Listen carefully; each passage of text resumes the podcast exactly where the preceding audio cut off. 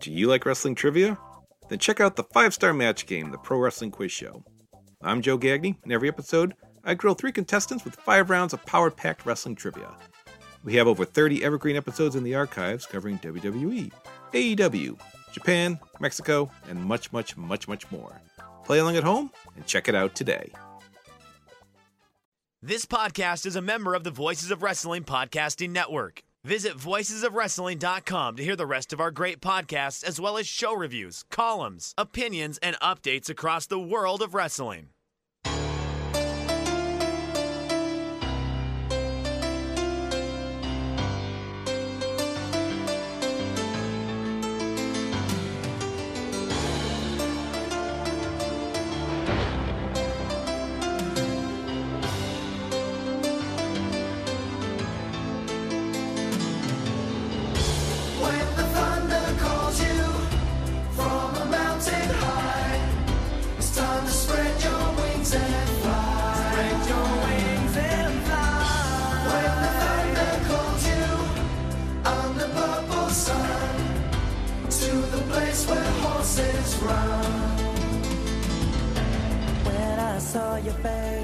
There, Thunder Buddies and travelers down Thunder Road. It's us, Days of Thunder, the WCW Thunder rewatch podcast that you didn't ask for, but we did anyway, coming to you as part of the Voices of Wrestling podcast network and powered by largemanappears.com. I'm your host, your Korok defender on Thunder Road, Dave Ryan.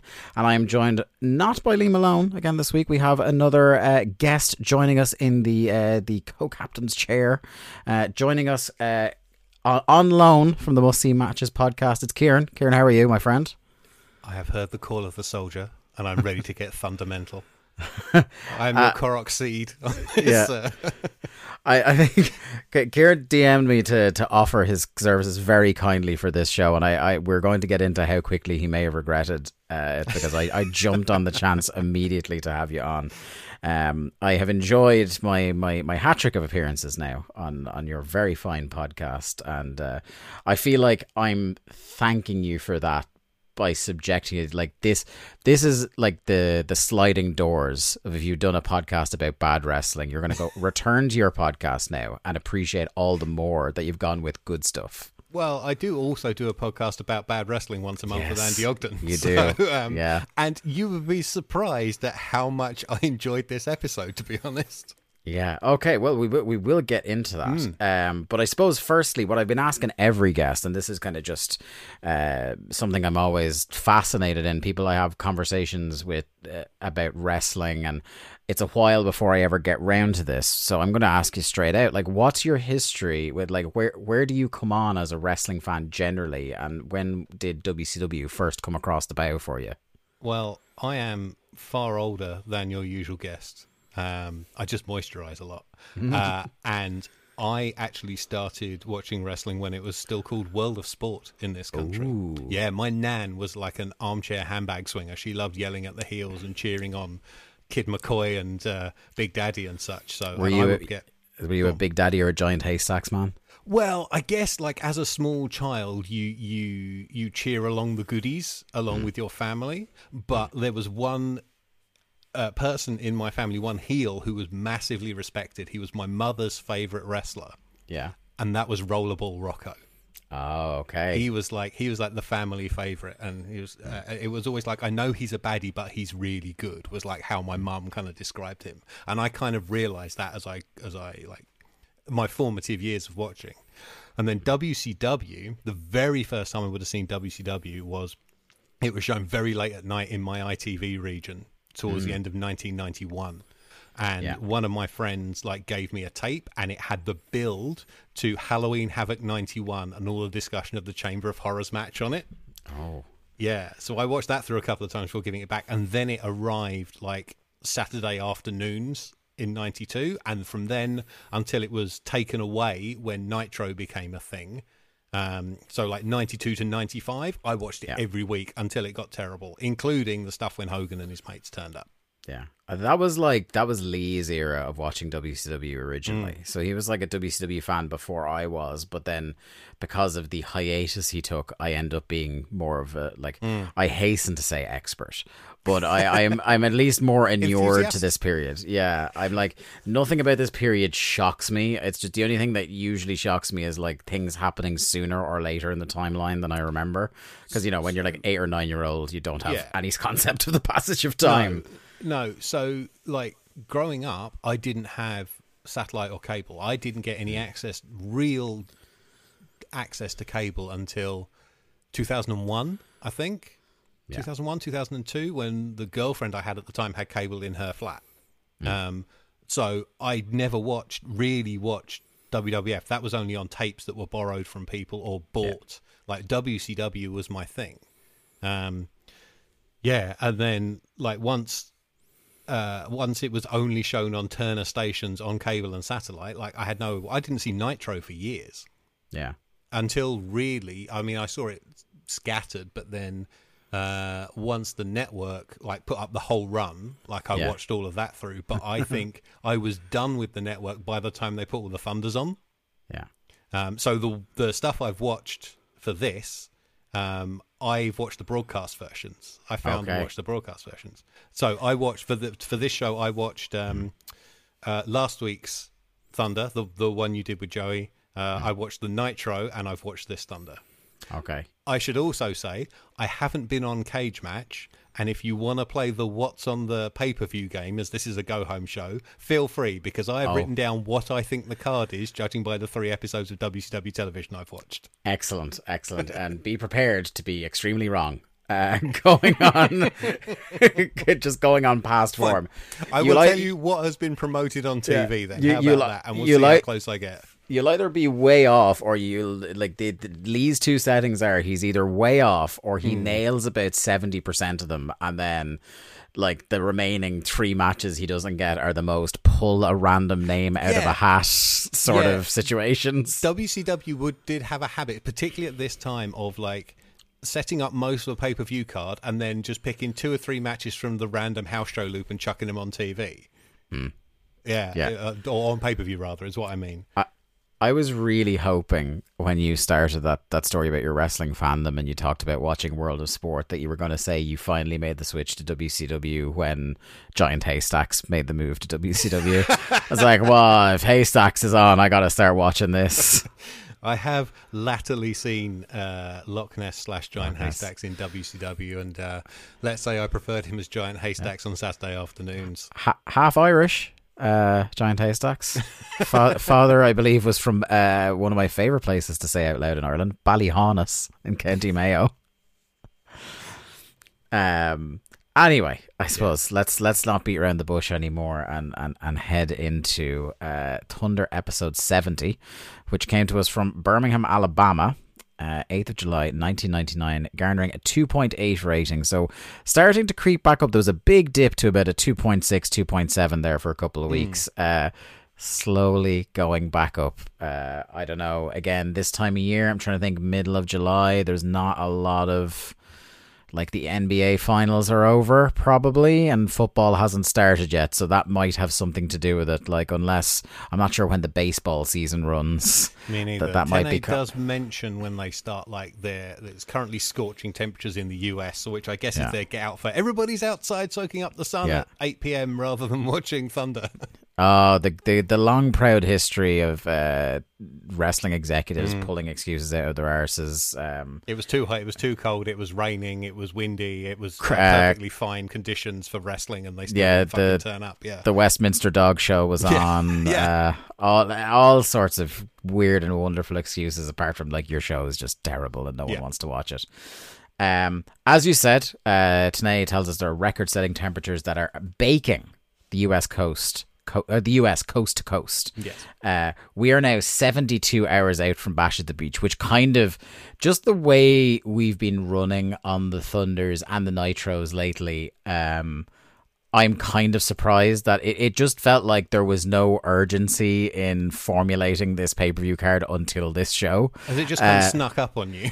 It's just one of those where, like, you can kind of get the feeling when they're heading towards the end of a pay per view cycle, usually. Hmm. But this very much felt like until this show, I knew maybe two matches. And at some point in the last week, somebody looked at the calendar and was like, "Oh!" Yeah. and had to start putting stuff together. Fuck, we've got a building booked in Florida on Sunday. Yeah, yeah. They turned. They they went from like being like in it, like just lying back in a hammock to like Homer trying to put together the barbecue, like a grill. What the hell is that? and now we have a pay per view. Um, the uh, oh, one of our, our everyone's favorite tropes in wrestling is teased straight up. Can Kevin Nash trust Sting? Oh, These crazy tag team partners here, and they can't coexist. apparently not. Apparently not. Larry says that Nash is treating this match like he's by himself. This this tag team match. It's hmm. going to be more on that, and it's going to be even more frustrating. And at one point, when an announcement was made regarding that tag team match on this show, I think I heard the screams of Lee Malone from fifty kilometers away from me. I definitely heard the incredulity of Mike Tenay on commentary. It like it was ah. like he couldn't believe what he had actually just heard, like for real, not just Yeah. as the character of the professor.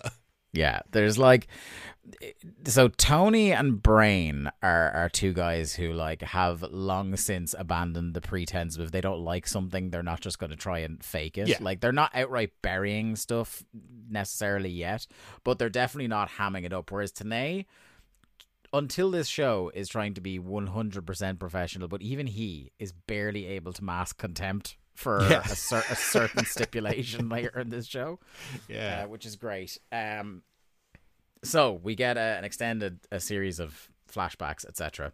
Uh, flashback to Nitro uh, with Team Madness. Sid says they can do whatever they want. We then cut to Nash and Tori backstage, who challenge Sid for that night.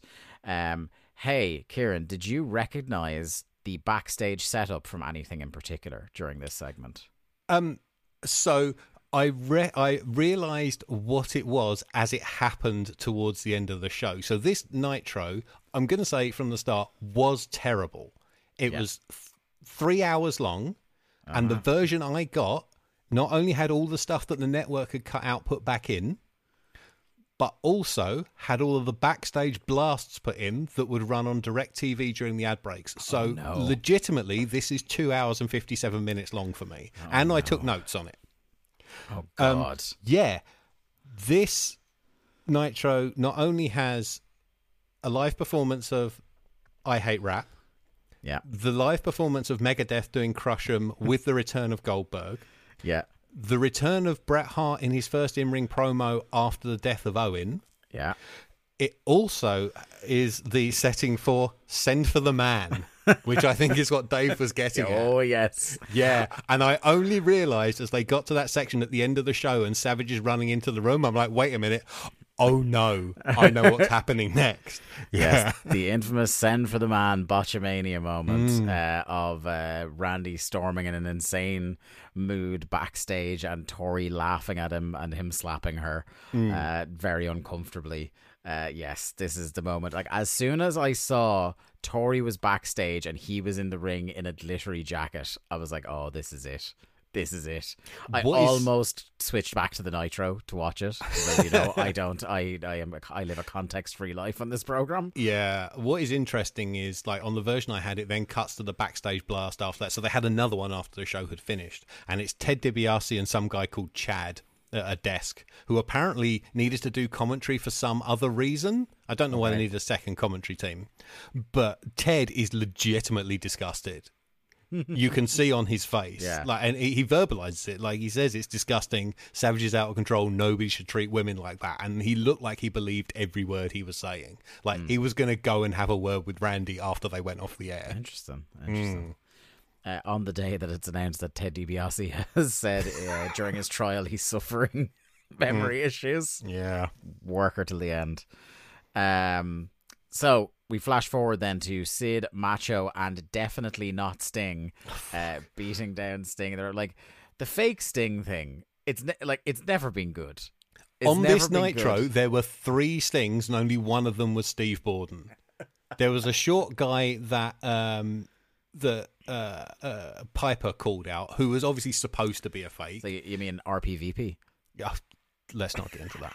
Um, uh, there was uh, this guy I think was actually Jeff Farmer. Or at least, I don't know, Jess Farmer, his brother. Like someone who looked close enough to look like a fake Sting. The farmer family business dressing up as Sting. Yeah, they're sting farmers. They farm stings. That's what Yeah. they do. um, and then Steve Borden, obviously. But the bit I liked about this is that Nash, after being poked in the eyes, couldn't tell the difference between a sting wearing a coat and a sting not wearing a coat. Yeah. And powerbomb the wrong one. yeah, yeah. Uh, that you see that uh, like suspension of disbelief comes from the same school of thought of Lois Lane not being able to tell the difference. Yeah. not being able to tell that Clark Kent is Superman just because of a pair of glasses. it's like, uh, jacket or not, that's the same dude. yeah. You know, But like Um, a- a- after it, like Sting, the real Sting, gets up and grumpily walks out. So he sort of sells the power bomb for a bit. The cameras are, are on long enough for him to walk out.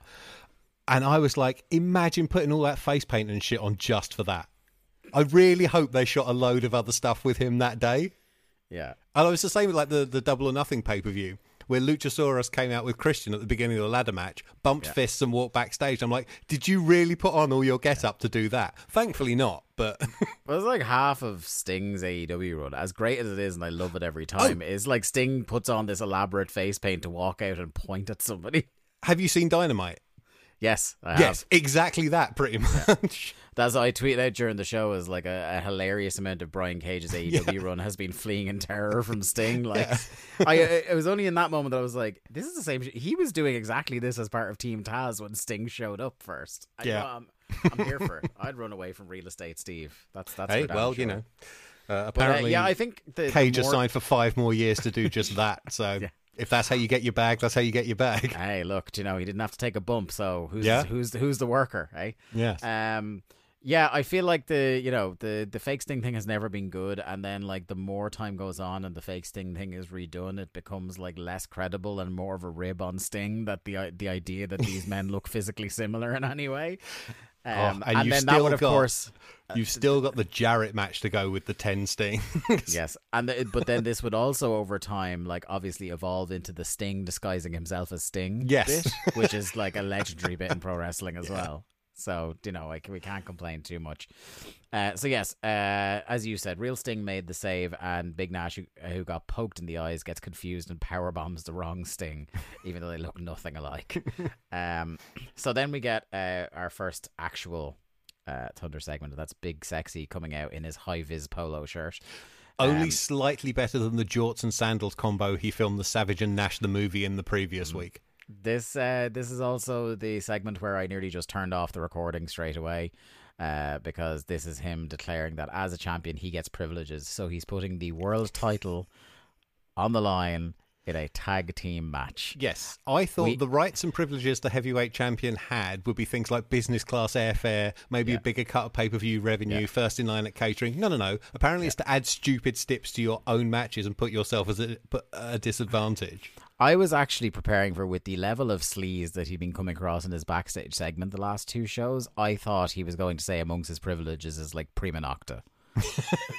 that he was just gonna like you know the the world champ he gets who he wants or something like that because this is 99 Well, he's picked Uh, two this- of them, isn't he? yeah this is it like and they like they seem even though it doesn't appear now you may be able to fill me in although I, i'm not sure if there was any more contacts out of nitro george gorgeous george doesn't seem to be an active hostage anymore but also doesn't seem to be back with macho Yeah, you you you've kind of nailed it, really. Like she uh, she was off screen getting changed during the the terrible opening segment with uh, Savage and Sid in the ring and Nash backstage.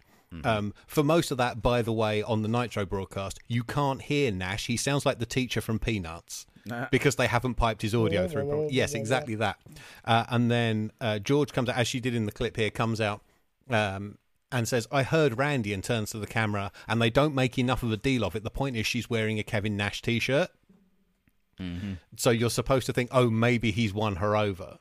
Yeah. But then, like, I think if I was George, I would quite willingly go with Kevin Nash after Randy Savage stormed backstage, smacked another woman around, and then he chases her into a corner off screen. Like, he's terrifying. Was there any uh was there anything explained about how Tori ended up back with Kevin Nash after being voluntarily handed over to Sid and Macho at the end of Thunder last week? Now you mention it, there wasn't. That's Weird. I guess he just gave her back again. yeah, he's just like, oh, I could use this. I could use Tori as leverage, or I could just not. You know. No, uh, maybe she came with like a return postage envelope or something. I don't know. So- Shipped her back. so um yeah nash uh, explains then that if anyone pins him including his own tag team partner they win the belt Yeah. fuck off Nash's character is that of the cool babyface who can outsmart all the heels.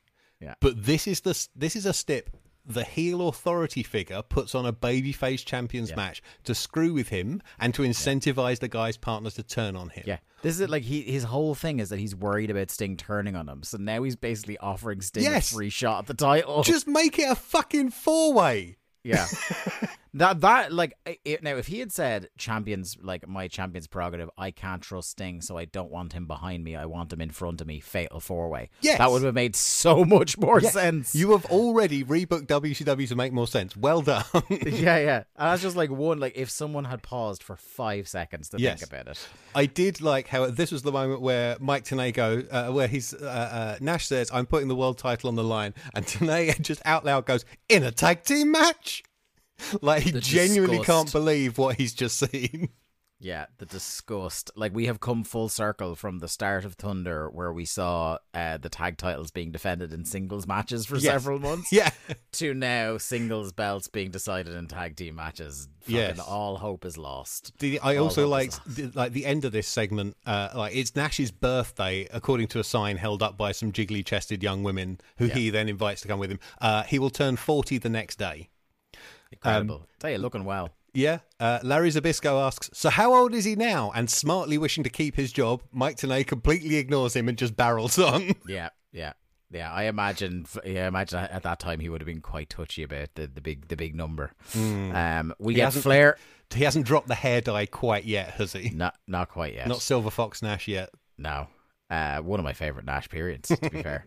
Um, so uh, Flair and his cabinet are backstage. Uh, Malenko bursts into the room with all the charisma of a wet sponge and calls Flair a coward for pulling out of a match with him because of a back injury. And it is during this segment that very nonchalantly it is dropped that, and you must have seen this then, that David Flair is now the United States champion. Yes, I saw the handing over of the title belt. The handing over. Yes, so Okay. on. I, I I know you like to live context free. I'm sorry. Yeah, but this is all news to me now. Okay, so on Nitro, uh, Gene Okerlund is interviewing Flair. Uh, Flair and Gene have chosen the same color suit for some reason. Uh, Shivani comes out with a cracking line David Flair has no wrestling ability and the fans don't appreciate that, which was so on the nose. There's a reason on this program his full name is Gormless Idiot David Flair. Um, Yeah, yeah, that's how I've referred to him in most of my notes.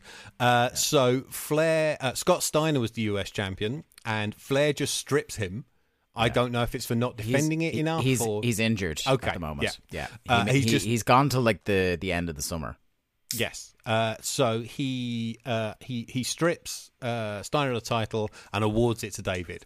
Um, He also says Dave is number one contender to the world title by virtue of beating Nash by count out last week, so that's good enough to make him US champion. That's the logic behind it. Now, there's something I didn't alert you on, Karen, that I, I'm kind of I'm ensnaring you. This this might be considered entrapment in some states. Oh, damn it. Is that Have I I, got to on want the Catherine Zeta Jones cat suit? I, I I didn't want to give you time to think about this ahead of time, Hmm. but we're missing continuity Malone, so a decision must be made by somebody in the co-pilot's chair. oh here. no. Scott Steiner was the linear martial arts division champion when he went out injured. Oh, this is responsibility. And we are left with a choice here. Mm. And that is does it stay with Scott for the months that he remains injured, which is something we haven't done before? We stripped wrath upon his injury. Okay. So there's precedent. Or but the the alternate is David Flair. David Flair's the martial arts division champion. Oh, Now, Stop. as an agent of chaos, I know what my, where my vote lies, which is why I'm biased here. Well, I mean, uh, does the World Martial Arts title abide by the, the other rules, the, the rules of the w, other WCW titles, where if you don't defend within 30 days, you are stripped? Um, I- I think the one rule we have set, we have seemed to set for it so far, without necessarily saying it out loud, is that if you do get a long term injury, you're stripped. then I'm afraid I might have to side with the Agent of Chaos and, and move Oh, it over word. to, to Flair There's- Jr. There's two people, at least two people, who might be massively annoyed by this. Oh, one is Lee for not being here to make this decision. and two, I really hope because I didn't I've I've never actually opened the full list, but a friend of the show and listener, Kim Geist, did the full trying to figure out where it is now. Right. Gamed it out from 1998, and I'm not sure if this completely fucks that. Oh, but have we created a parallel universe? But it was only it, it was only I had already fucked up the timeline anyway a little bit because it was only alerted to me recently. I forgot to take the belt off Booker T when he lost to Ah. Scott Steiner, so I I gave Booker T a lot more credit for having that belt than he was due. Um, I think I think we shift it over to David Flair and uh, we see if there's any point where the timelines reconverge and it ends up where it's supposed to be. yeah, I think it could go some very strange places with David Flair, which and is I also assume like, David Flair has even less martial arts ability than he has pro wrestling ability. Because also, if I remember right, like it's the less fun route to keep it on Scott. Because when Scott comes back, they kind of just resume pushing him. So Hmm. like he's he's not dropping that title anytime soon after he comes back. I don't think. Hmm. Um, and he's already had it for like if we're officially stripping him now, he's had it for nearly three months, which is a respectable reign. Yeah. Very little, very few defenses. I've barely seen him. But he's had it for three months nonetheless. So Hmm. that's it. Unfortunately, uh, Scott Steiner, you've you've lost your martial arts division title to gormless idiot David Flair. I'm more Who- do you for what? once- I'm, I'm for not worried once- about. I'm not worried about Lee finding out and getting angry. I'm not worried about Kim finding out and getting angry. I'm worried Yeah. about Scott Steiner finding out I've just stripped him of a title. yeah, look, we've got an entire ocean between us and that man, so I, I think it's gonna be fine. Um, and now David Flair, for once, his eyes are welling up, not with the tears of being out of his depth, but with the tears of uh, being a double champ Double champion. right now. My God. Um, so yes, this Malenko segment is is fairly embarrassing. Oh, It's Um, terrible. It's so I used to be a performing arts student. I've seen my fair share of bad improv, and this is bad improv. Like Malenko tries four times to get off his next line to Arn Anderson, and Flair Yeah. just talks over him every time. Hmm. Did you notice sexy Arn with his gams on display, white short shorts Yeah. and sockless loafers? It's it's a whole lot of leg. uh, it's hot iron summer. it sure is. Um, Uh, I, I As, a, as a performing arts student, do, uh, like, do you find it difficult to watch shows like Barry, I've where there's only like people seen- doing bad acting in it? Uh, see, when when acting is supposed to be bad, I don't mind it, and I'm also a fan of bad movies. So I love The Room, I love Birdemic. Yeah. Uh, Miami Connection is maybe my favorite of that kind of oeuvre, if you like. Um, Unfortunately, I've only seen I think the first two episodes of Barry Ah, because I lack any any legal means to watch it in this country. ah, I see. But uh, I am aware it's now finished, and I do want to. Yeah. I've wanted to watch all of it I- since I saw those two episodes. I have always been very impressed with the ability of good actors to do a credible job of acting badly. Yes, it's the Les Dawson thing, isn't it? You have to be able to play the piano well to be able to play it as badly as he did for show. Yeah, yeah, it's For uh, sure. It, it it's it's really incredible stuff. Also, I will shout in the canon of horrendous movies. I am a Gymkata fan. Uh, I've not yet seen that. I have seen. I've seen the famous the famous fight scene. Oh, with the pommel horse in the middle Yeah. of the village. Yes, yeah. yes. Oh, Uh, it's- and I have I've listened to at least two podcasts about it, but I've never got around seeing it itself. It's it's on my list for sure. It's iconic. It truly is. We used to have a uh, my group of friends had a thing we called the Brain Trust House of Horror. Which was like every time we got together for a night of drinking, we would like one of us. It would be our turn to nominate a movie, and like one by one, they all like broke our brains. The one that broke mine was um a Korean horror movie named Chaw, about a, a a pig that kills people. Okay. But like in the course of this movie, Chaw, more people are killed by falling down a hill than are killed by the pig. Directly, anyway. Um, Incredible. so that broke me. Then Birdemic broke friend of the show Keith Brony in pieces. Hmm. Um, his only comment after the movie was "Everybody dies alone. I'm so sad." Uh, I've met the director of Birdemic. oh, the master of the romantic thriller. Yes. I uh, I used to work on the fringes of the movie industry. My job uh, involved a lot of uh, red carpet premieres. So over the course of ten years, I filmed over 300 red carpet premieres. I've shot tons of press conferences and interviews. And we, when Birdemic got its very limited release in this country, James Nguyen came over and we shot an interview with him. And my interviewer for the whole 15 minutes was trying to work out if it was an act or not. Yeah. And we came out of it, and he's like, I genuinely cannot tell, like, Yeah. if he's the real deal or if it's a put on. That's great because that's like when you watch Birdemic and you're like looking at that guy, uh, the main actor, and, and you're like, is this the worst acting I've ever seen or an incredible bit that I'm not getting? like, I, Yeah. do, I, I don't know. I still don't know to this day. great movie, terrible movie, but Yes. great movie.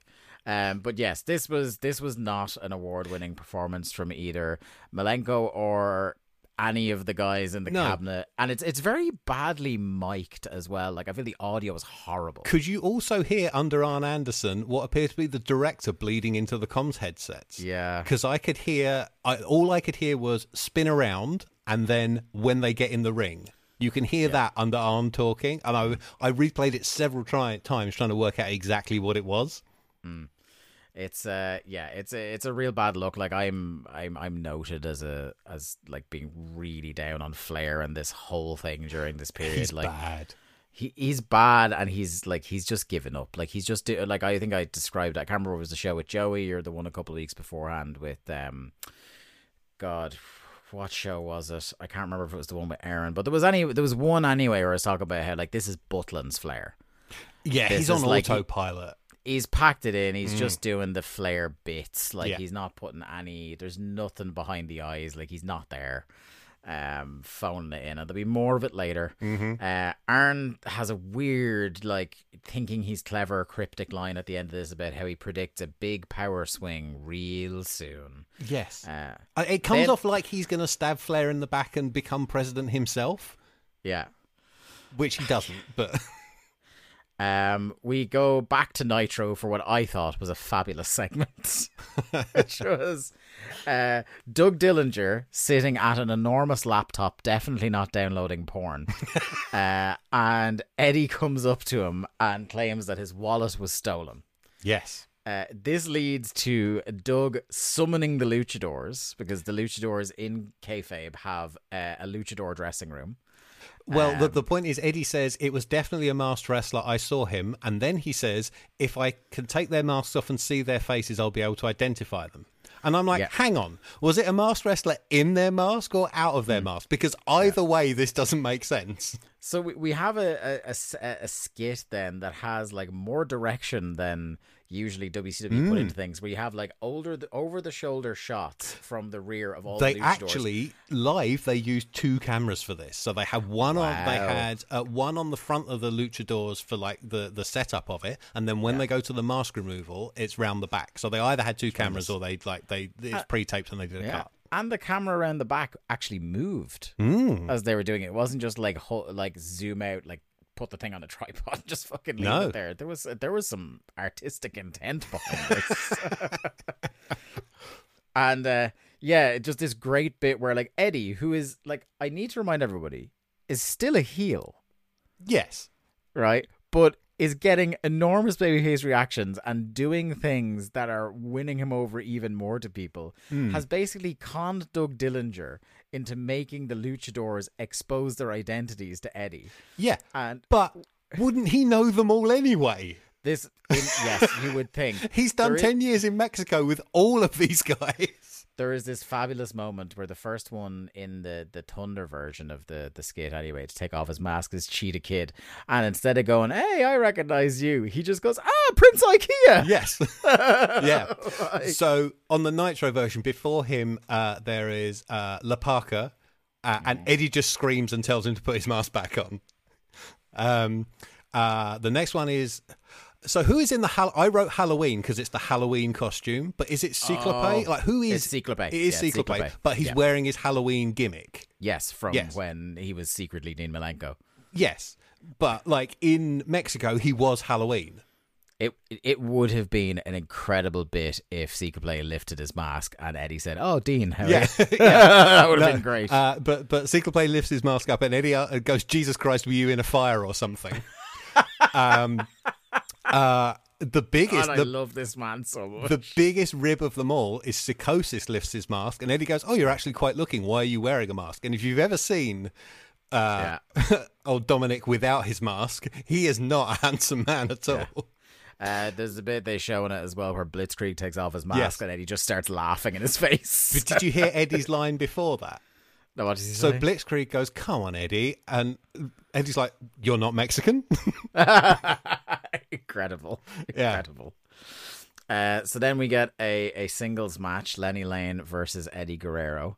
Um, there's uh, the two signs that Lenny and Lodi have coming out here are what a fabulous combination, Indeed. and and bring back Boy George. So the subtlety hammer is out this week with Lenny and Lodi. The subtlety hammer was also out on Nitro, where they uh, they have a little kind of promo segment. They they just they come out of a pair of doors and they're walking along, and um, uh, Lenny is uh, I am scrolling rapidly through my notes to try and find it.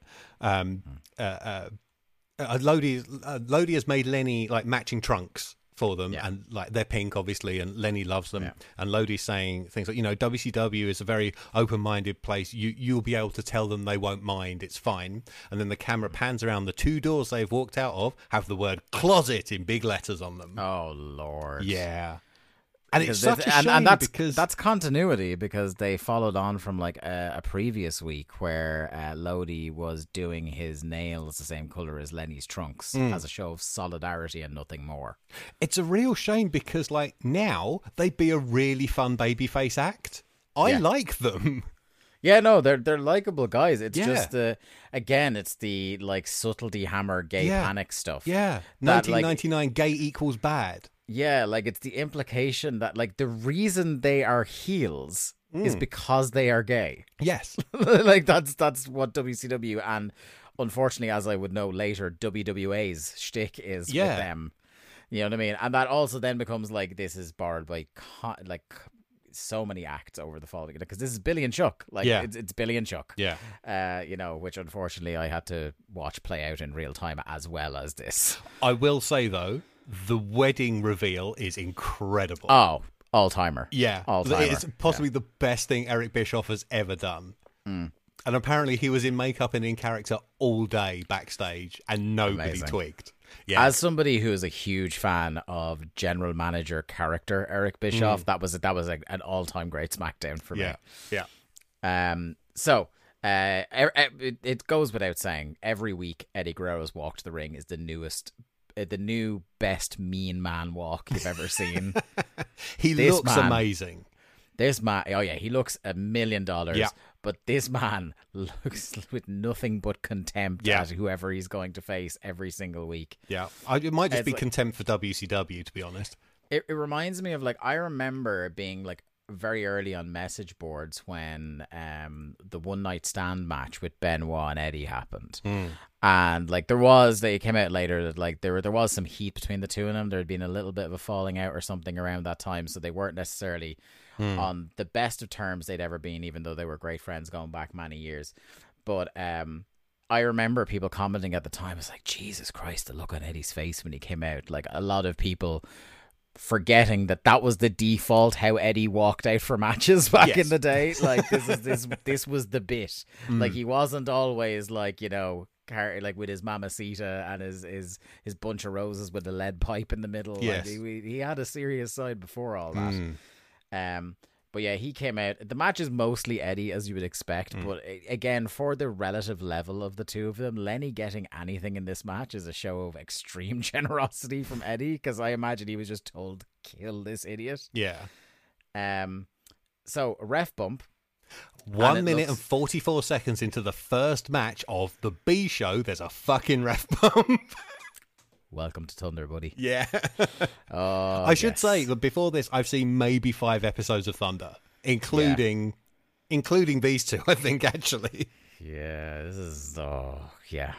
Um, they uh, so it looks like Lenny and Lodi are going to double team Eddie, but they bail because the Lucha lads come out to get their revenge from Monday and beat Eddie down. Uh, La Parka, in the unusual combination of his, he's in red and white gear, but with his normal black Claus. mask. Yeah, his his his obviously the mask to match this gear either wasn't finished or he forgot to pack it because Yeah. he's just in his normal black and white mask. Yeah. Um, and I think his boots as well were the normal black and white ones. It was just his like everything in between was the red. yeah, and red white. and white. Yeah. Ridiculous. Yeah. Um, I did. Lenny- the, the crowd were really into booing them though. uh, look, I, I was I had this I think in the second match or maybe the third match on the show. I made this like this was a hot crowd. Yeah. Like even for this, and they were served up a plate of fucking slop tonight. Don't get me wrong. Oh, you- you, uh, made that. You made the like the point on the last show that like in certain markets, people were still willing to turn up for WCW. They're still willing to root for this company. Yeah. And like this episode of Thunder is is that in a bottle.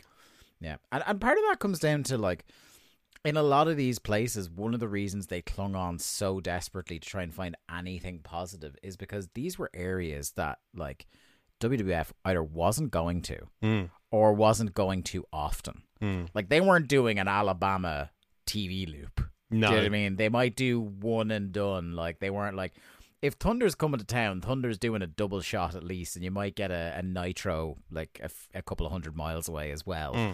Uh, while they were there, like for the a lot of the southern states, WCW was theirs. Yes. you know, in a way that like WWF was just like the New York office breezing through Yeah. to collect their coin and go home again. It wasn't. It didn't speak to them. It wasn't from there. No. Um. So yeah, they they're really hot for this. Um.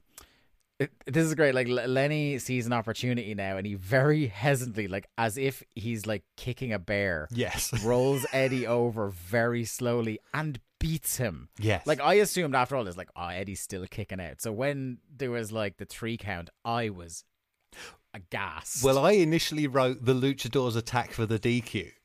And then it went back to Oh. the ring, and Lenny is like very gently giving Eddie the toe to see if he's going to respond. And when he doesn't, rolls him over and pins him. yeah, I love that Lenny and Lodi were overjoyed and they sold it as a massive moment. That's, I, he sold it like he won the world title. Yes. That's what I wrote down. If you And read Lodi's like, lips, you can see him saying, We won, we won. the the heat this got as you described Yeah. like the booze and then enormous eddie chants like they Mm. are in spite of what they're actually trying to do getting eddie over as one of the biggest baby faces in the company Honestly, like to my mind, this was the face turn you've been looking for in this story. yeah yeah i don't think they thought it was No, but, But well, you'll find out next week, I suppose. Um, Yes. yeah, I mean, I, Larry kind of kills it with I don't know if that was an official victory or not, and with Flair being president, who knows over the replay. I initially wrote that this was crap, but the more Hmm. I thought about it, the action was fine. Nobody botched anything.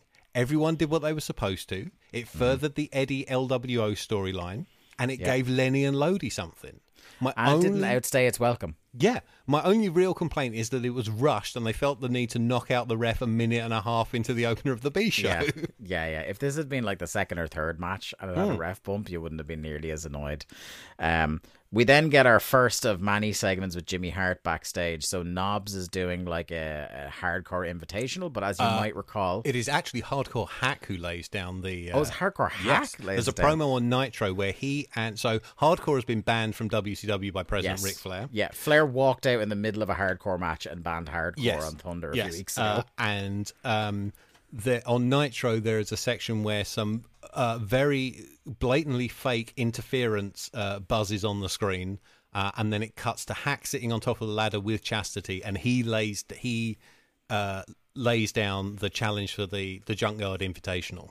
Um, and I wrote, "Oh, so it's your fault all those guys got injured, is it?" That's like, I, it's so funny because like that now, I assumed it must have been Knobbs that laid out the challenge because like, why is Jimmy Hart recruiting everybody? that doesn't make sense. It must be said. yeah, that's what I was like. Oh, it must be Knobbs because Knobbs was doing the thing that he was the king of hardcore. So like, oh, Knobbs has laid out the challenge, and No. they're having it. They're having it in a junkyard, but no, it's just like either he, either like Jimmy is on the take from Big Hak. Hak's got more coin than we thought from when he was. uh maybe he married Raven's mom in the end, and that's where he's got the money from. Who knows? Um, It, like maybe chastity just didn't work on Thursday. maybe not. Like because it would make much more sense if she was running around trying to find opponents for absolutely. Sandman. Yeah. Um, so in this, he he's forcefully recruiting Silver King and La Parka. Yes. It's like whatever about La Parka, who's known for being with the chair. It's like right, if I'm having a hardcore match, the first name I'm recruiting is Silver King. Yeah. Necessarily jump out to me as like you know big hardcore match guy, but you know whatever. Yeah. Uh, we are long-standing fans of Silver King on this show, so Yep. if it gets him in a match, then I'm happy about it. I was lucky enough to see him live before he passed away, not on the show where he died. Thankfully, Ah, he was doing the because he was Ramesses in uh, Nacho Libre, wasn't he? The like the lead heel in that movie, yeah. Mm-hmm. Yeah. And he wrestled under that gimmick for a while as well, and I believe he was do- yeah he was doing that on when some of the lucha tours of the UK. But yeah, I'm also long time Silver King fan. Oh, yes, good, good. You're in good company here Hmm. on this show. Uh, the opposite of good company. Gene is in the ring with Disco Inferno. Yes, and I wrote Dave can recap this. I took no notes. Oh, this sucked. This sucked so bad. Oh, are you a, a similar now? I, I don't need to ask you your opinions on Glenn Gilberti, the human, but uh, as Disco Inferno, the wrestler and character, are you more in the uh, the camp I'm in or the camp Lee's pretending to be in? he went. I, I am generally negative on D- Disco Inferno. Good. He went up and down. Right There side were- of history. Yeah, there were periods where he was fine. Um, and spoiler, I totally didn't mind his match on this show. Hmm. I am perpetually irritated that a theme as good as Disco Fav- Disco Fever was wasted on Gilberti. Mm-hmm. Yeah. Uh, I just. It's all to set up his match he's having at um at Bash at the Beach with Cat, isn't it? Yeah, I'm all look. Look, I'm all in fa- like when we eventually get to the phase where he's disco with a Q, and he's he's like the punchline in the filthy animals and, and stuff like that. Then I'm fine. But like we're still in a period in '99 where they're trying to make disco happen Yes. and like it's kind of like it reminds me of the the famous I always attributed it to Gary Kidney, the Jeff Jarrett argument. Is that your interest in Jeff Jarrett is directly equivalent to where he is on the card. The lower he is on the card, the more entertained you are by him. Yes. So like currently now as like a mid to lower mid card crazy old man heel bonking people with guitars at AEW, absolute aces. And I Brilliant. thought, like, he worked real hard in that match on the pay per view. He was bumping Yeah. all over the place. He was a top line goof in that match. it, in my t- in my top five moments on that pay per view. Not that there was much competition mm. outside of five great moments, but him hitting the stroke and celebrating for so long he forgot to make the cover. yeah, Just genius. yeah, it's genius it's, work. It's top heel But shtick. but then when you have him as your your your top guy on the card, then I I hate it, and I'm going to have to He- endure that very soon. Uh, he should never have been above US slash intercontinental level. Like he's not a world champion in, Yeah. by any stretch, and And- yet somehow has managed that like sixteen or seventeen times across Yeah. two companies. And not everybody is, and that's fine. Yeah. It's just unfortunately he was one of the last people to know. yes, uh, him and Vince Russo, the last people on earth Yes. to know this.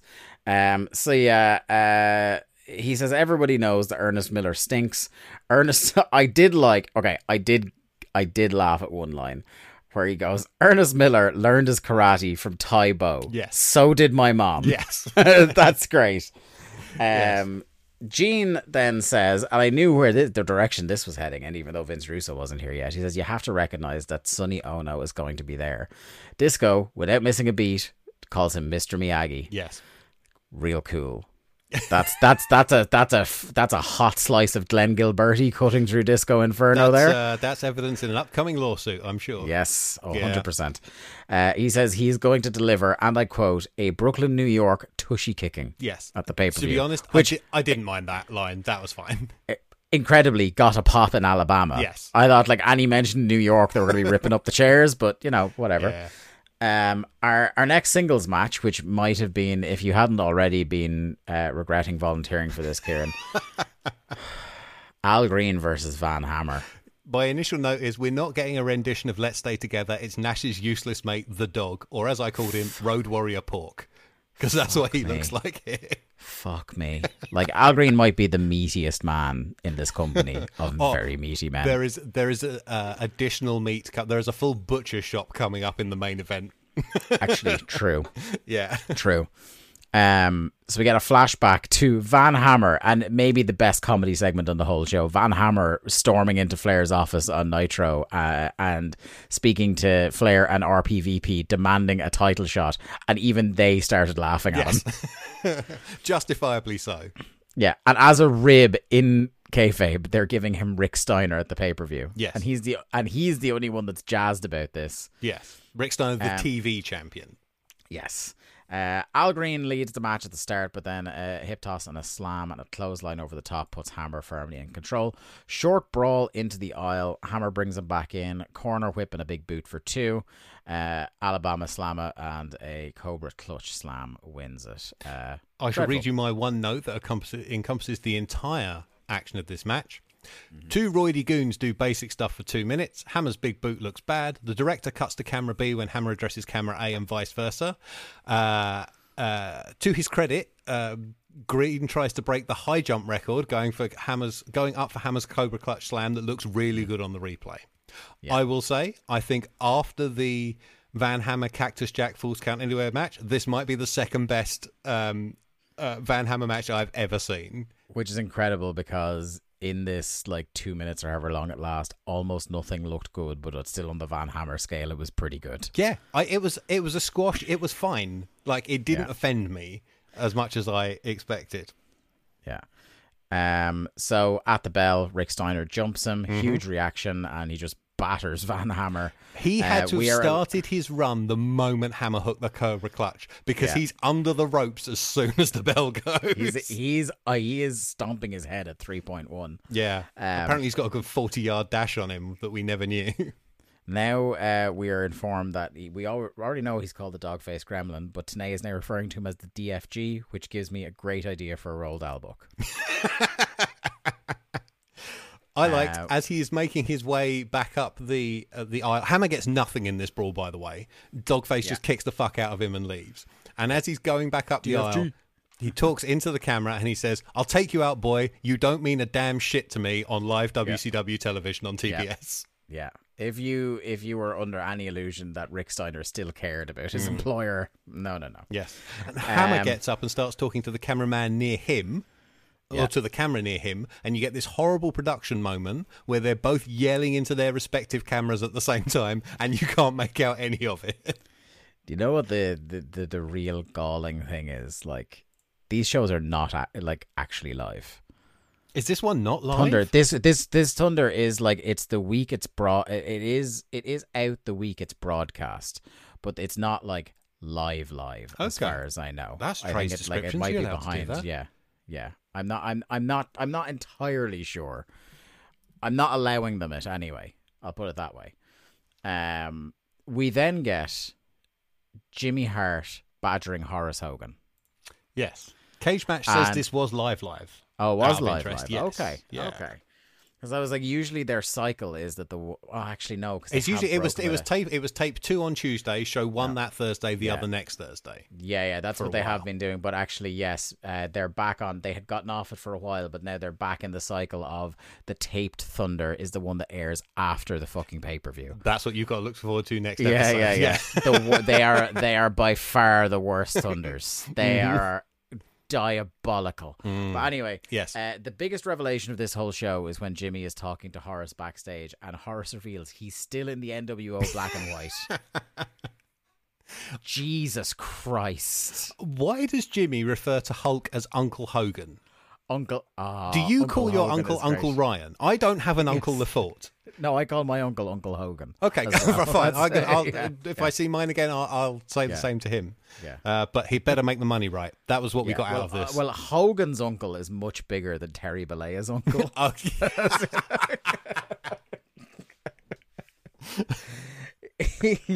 Horace keeps trying to say, and like Jimmy is not following him on the. He keeps saying, "You got to make the money right," Yes. and Jimmy just keeps ignoring him and saying, "You're being the match." And it's so funny, like realizing that uh, Horace is trying to be cool in his "I'll sleep when I'm dead" T-shirt. Yes. absolutely mortifying. This man is stealing a living.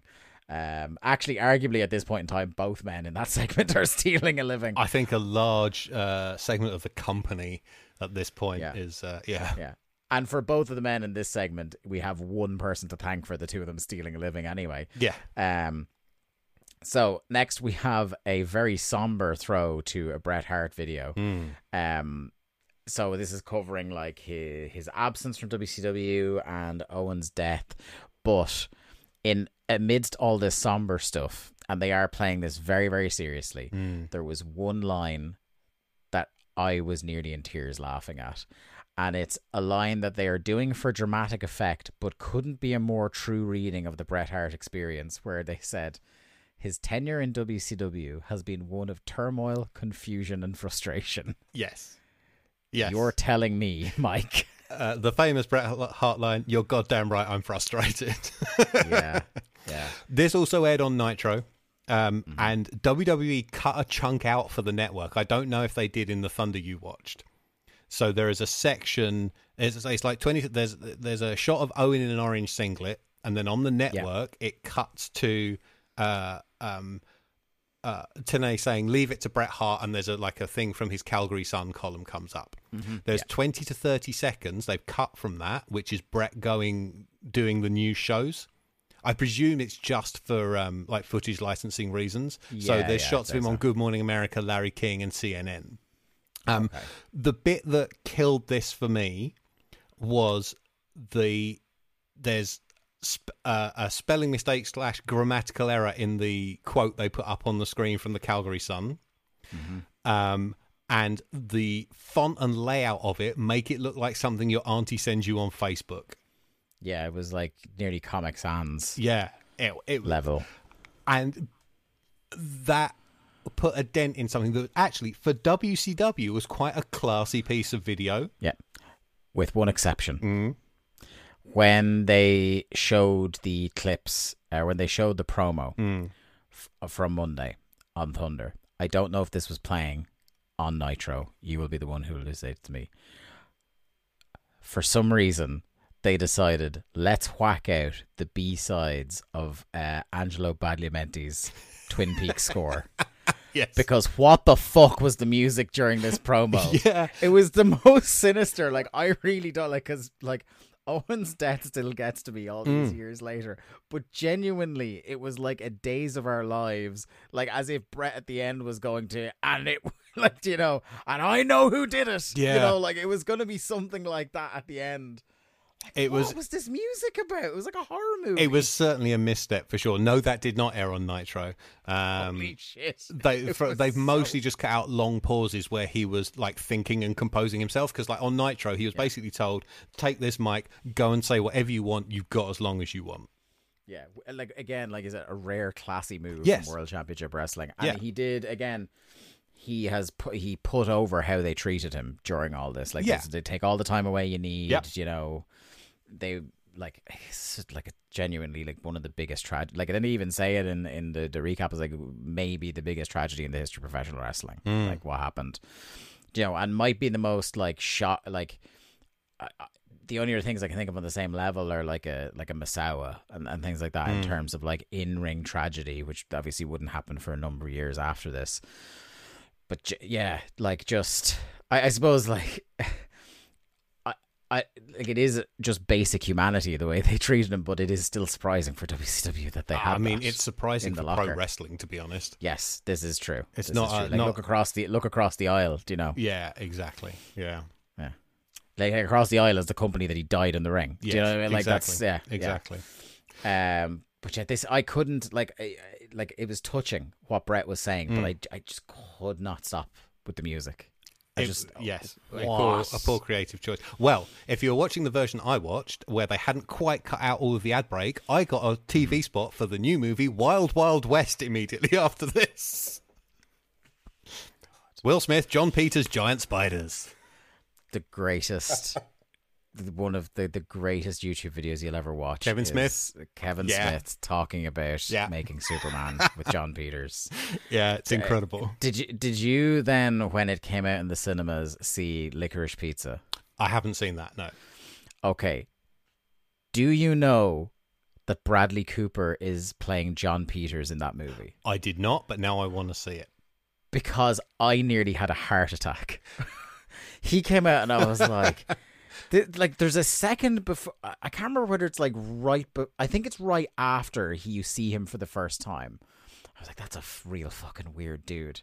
I was like, with perfectly coiffed hair. Yeah. And there's like something Yeah. rattling around in the back of my head. It's like, oh, it's Jon Peters. In- And I'm like, what? And it, like, it's not like the guy is an homage to Jon Peters. No, he's literally playing Jon Peters in that movie. So much like uh, our pre-show chat threatened to, I don't want to turn this into a movie podcast. Have you seen any of the show The Offer? no, Okay, so it's it's a dramatization of the making of The Godfather. uh, yeah, I've heard about Yeah. it. Um, there is an incredible piece of casting in that. Matthew Goode plays Bob Evans, and he's Okay. note perfect. He's so good. So I got to see. I recently flew back from New York, and I got to watch the first three episodes on the plane. I'm honestly considering getting Paramount Plus for a month to binge the rest of it, Oh, it's on Paramount Plus. purely for uh, purely for Matthew Goode's performance. Yeah. I, I have that at the moment because I'm back on a Frasier kick. Mm.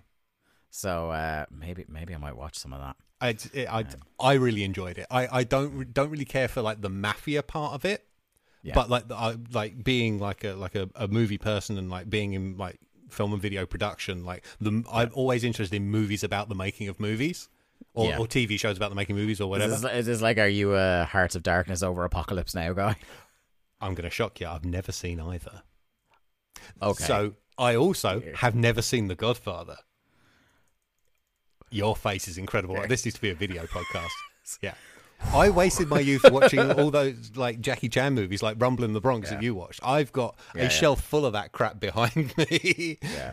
Yeah, there's a lot. I didn't see Rocky until I was in my 30s. I didn't see Alien until I was 35 and I had to watch it with the lights on in two segments because it had been built up so much in my mind. Yeah.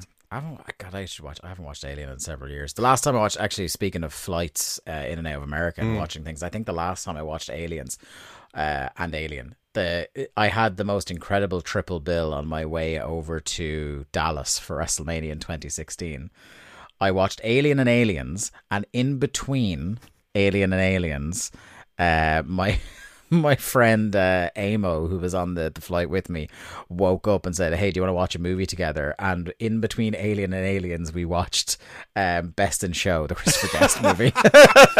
What a choice. Tonal whiplash, like Yeah. holy shit! Oh, but what a great That's movie. we had been talking about in the the airport. We've been talking about a mighty wind and how much that rocks. Yes. And then like we were scanning through as he was nodding off, and I was like, "Holy shit, Best in Show is on this." He goes, "I'm gonna have a nap. Do you want to watch Best in Show when I wake up?" I was like, "Fuck yes, I do." Uh, we need to get back to WCW, but have you seen Waiting for Why? Guffman? Yes, Yes. yes. That, that, that seems to be the rarest of the, the those kind of Christopher Yeah. Guest ensemble movies. Yeah, big fan. Big fan of all of that stuff. After the show, we're gonna have a movie chat. I think we are.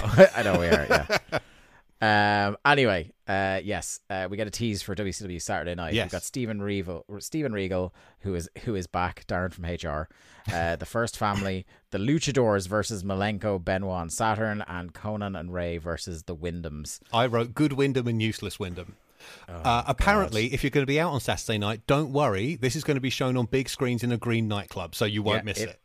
In the middle of the nightclub from that scene in The Matrix, Yeah. uh, they're going to be showing Yeah. WCW Saturday Night with Scott Hudson and Mike Tenay.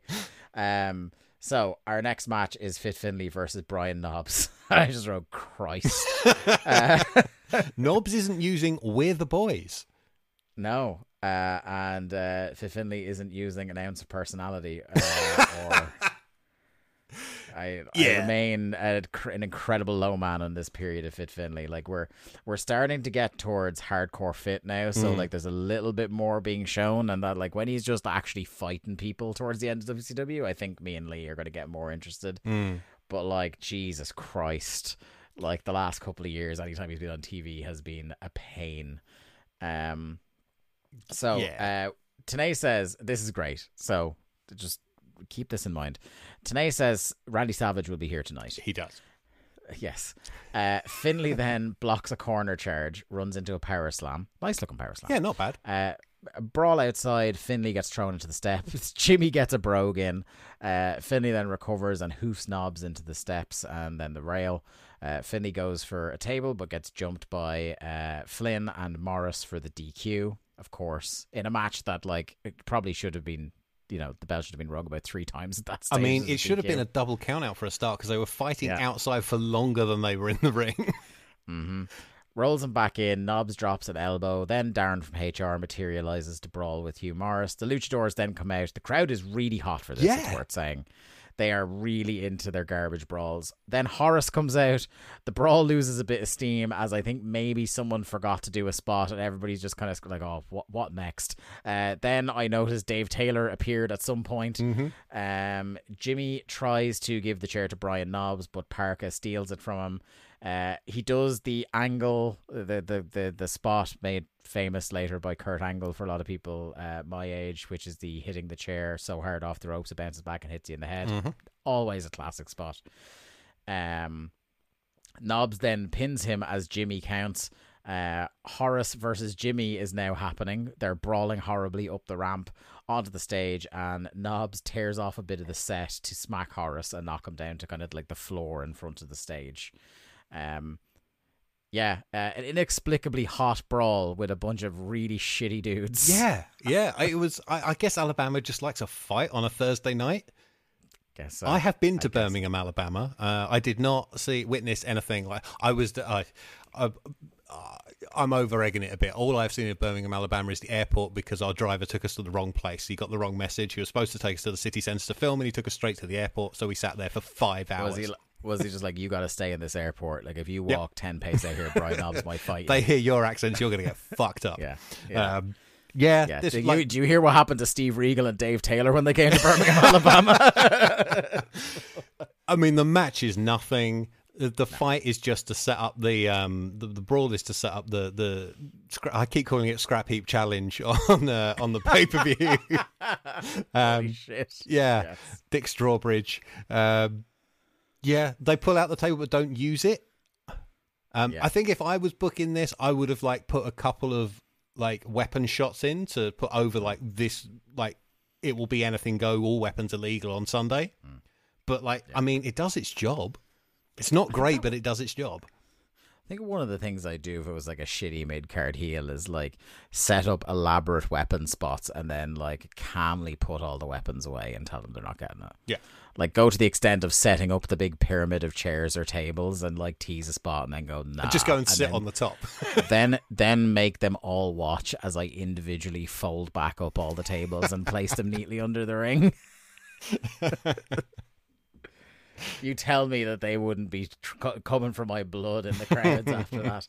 Um, Flair and the boys are here, who are referred to by Gene as the board of directors, and I kind of like that. In as much as my confessed love last week on the show of loving the League of Nations stable, the board of directors is a great name for this stable. Yeah. even though I hate the stable in this case, they are no League of Nations, my friend.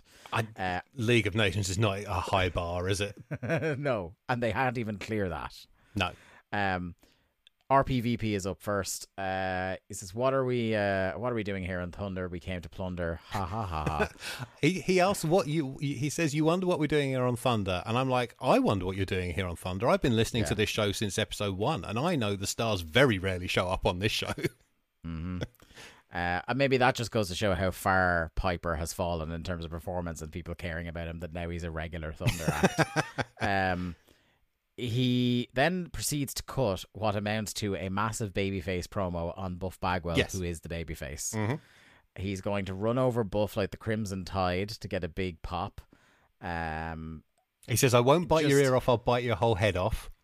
yeah, Uh, like he's really belittling him. Yeah, he says, "Bash at the beach. I'll bash you at the beach." And at that moment, I was very glad it wasn't called "Bang at the beach" or a DDP Uh, promo. Oh, I mean, like that man will bang people Left, right, and centre. Loves a Yeah. good bang. Um, a, it- so Flair takes over on the mic. He says Asya wants to look under the kilt. He keeps insisting it. Yeah, wait till the Uh, match. He'll just be wearing his trunks. Flair, Flair loses the blazer immediately. calls himself uh, the Presidente, Yes. I believe. Oh no, sorry, the Presidente. Yes. He doesn't say Presidente, he says Presidente. Uh, he calls he, he I now I did laugh at this. He calls Gormless idiot David Flair Big Dave. Yes. You are neither Batista nor Big Bill, my friend. You don't get the big suffix. Nor Big Dave Ryan, in fact.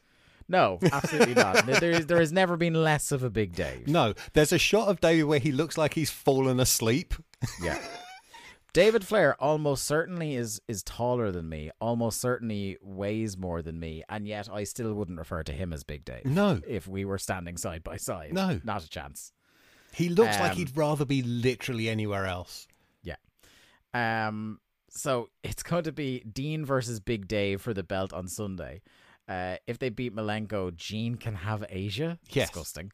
He also says if Um, Dave wins, Piper will wear the kilt for him. Yeah. Uh, and then like I love that like it, this is again my favorite thing about this storyline with da- with David Flair is that Flair can't come up with a way to get this guy over that doesn't involve him getting the shit kicked out of him for a while first.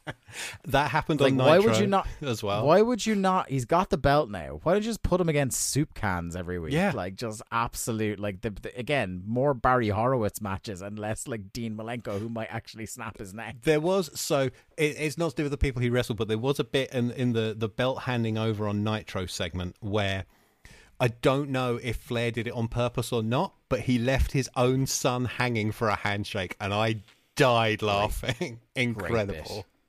Incredible. Um, I like the end of this where Flair tells the director to zoom the camera out and get a wide shot of them all. Trouble is, Yeah. that's the shot they're already on, so it just sort of limply zooms out a little bit. yeah, a little bit more. Uh, he starts dancing and threatening to sleep with various women. He Bad does. segment. yes. Uh, then we get uh, a segment that you very eagerly messaged me about to make sure that I, I Oh, would yeah. get to see it. Uh, and uh, this this is one because I think I've analyzed a couple of versions of this video now at this stage. But what did you think of the "Rap is Crap" music video? This is like the final version now. Yeah, so uh, the the reason I messaged you was because it includes footage from Nitro that was cut from the network version of Nitro. So the the, the And- performance, and includes footage from NASCAR. yes, uh, the, the the the footage of the performance where Hennig is in the red shirt was shot at the Georgia Dome on Monday.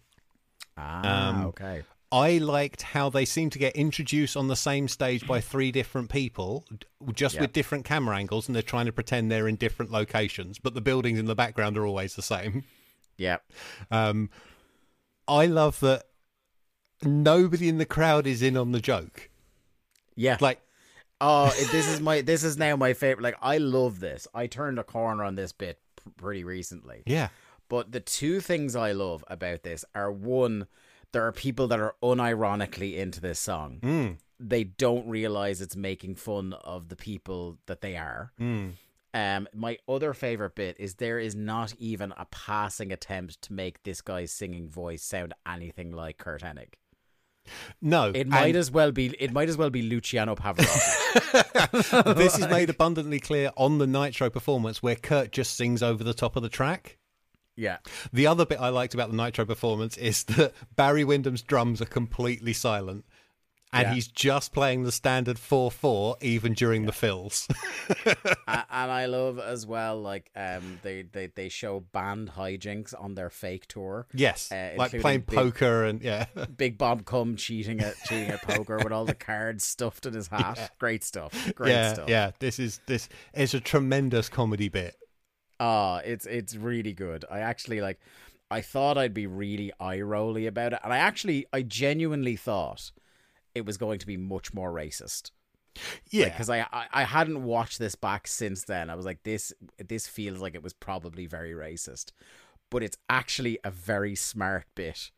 That's like lampooning the people who love country and say rap is crap. yes. Like it's it's it's it's it's much cleverer than I would ever ascribe credit to WCW for normally. Like it's they really happened upon something here by complete accident. And the stupid song has been stuck in my head all week.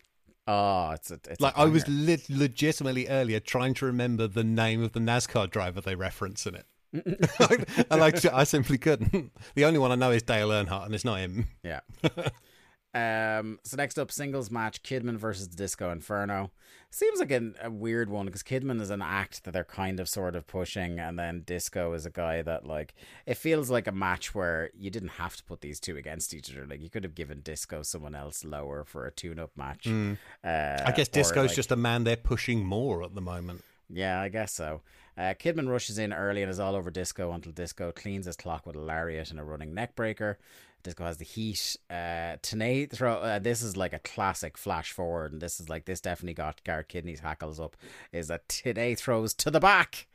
as uh, Stephen Regal is appalled that on Friday he was beaten up. He'll be at the Hardcore Invitational, the Scrap Heap Challenge, uh, to give everyone a hiding. Uh, back in the ring. Well, Larry then asks, "What is a bloody good hiding?" And I'm like, Yes. "You feuded with him five years ago. He must have given you at least one or two. Yeah, I would imagine. Uh, back in the ring as Kidman does a plancha. Uh, Disco kind of shakes off the after effects of that, does a pop up atomic drop. Uh, big middle rope crossbody and a sky high from Kidman for two. Then shenanigans begin. Cat and Sonny comes out. It's He's got the red shoes on. Yeah. Disco, never have I been less jazzed by it being Miller time. Um, Disco hits a pile driver out of absolutely nowhere. Uh, Tenay pleads, "Could you stop cutting to the cat?" Yes, as yes. Kidman kicks out. Um, like eh, this is again another like mask off moment for today. He's just sick of this shit. Mm-hmm. Uh, Bulldog from Kidman, but he gets kicked by the cat for the DQ. Sonny then attempts to hold back Disco as uh, a cat winds up a kick. He clears Sonny out instead with the kick, uh, and then Disco hits a last dance and stands tall. you missed possibly my favorite spot of the well, I don't know, favorite spot, a, a notable spot of the mat match. Uh, Man of Kids gets thrown over the top rope and hits the mats on the outside like he's Cactus Jack. He slams into the ground so hard. Yeah, for like this meaningless Yeah. match in the middle of a Thunder. Yeah. not even a pay per view. Yeah, and then at the end, Disco gets a pop for using the finisher of the biggest star in wrestling on Miller and gets the dancers. Inferno was shockingly popular. Yeah. Oh, like so disproportionate to how like how bad he was and how bad the gimmick was. Yeah. Um, good. Like it was a little bit funny during the Dancing Fools Mm. era with Alex Wright and like but no one took either of them seriously. Yeah, has Um, uh, have they gained and lost Magnum Tokyo yet in your timeline? I can't Yes. remember when he turns. Yeah, okay. yeah, no, he's long gone. And Yeah. so Alex Wright at this point in time, I can't remember if I mentioned this on the show or if I had um I had um researched it in between shows. So uh they had started airing vignettes for Berlin, Okay. but then Columbine happened Oh, and they shelved him for like 6 months. And then by the time he resurfaces, he has the wall with him. I see. So thank God for the course of wrestling history that they did shelve him. yeah. Um, but yeah, so Alex Wright has been off TV for most of this year. I want to say I can't remember the last time I saw Alex Wright. Like I know the peak of the Dancing Fools in Magnum Tokyo was like around Road Wild the previous year. Mm. Um, and then yeah, they lost Magnum Tokyo. Alex Wright vanished. Um, and yeah, so and they don't want to. They, the, they don't want to do what they did with Sting in between characters, where he's just the old character with new weird hair for a bit. yes, Yeah. we are yeah we are now in the the pre like the pre and post berlin uh, period because he has it was like it was right around this time i'm, I'm trying to look it up here as we're talking uh, and i probably will during the next uh, the next segment here um as i ask you your thoughts on the jersey triad who are up next Slightly before that, my version had a, a Bam Bam Bigelow T-shirt ad.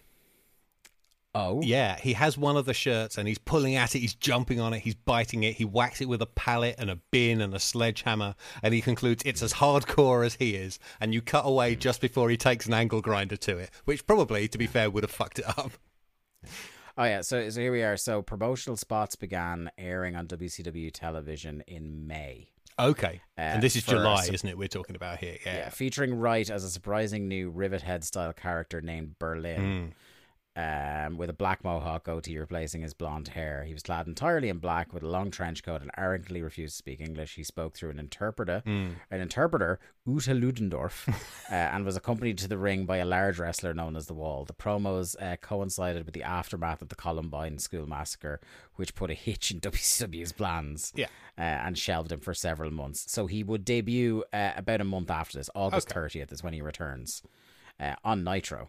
Uh, so there you go. But yes, the triad, uh, self high five, smells like white spirit plays, uh, Mm-hmm. and they're out. They're out for a promo.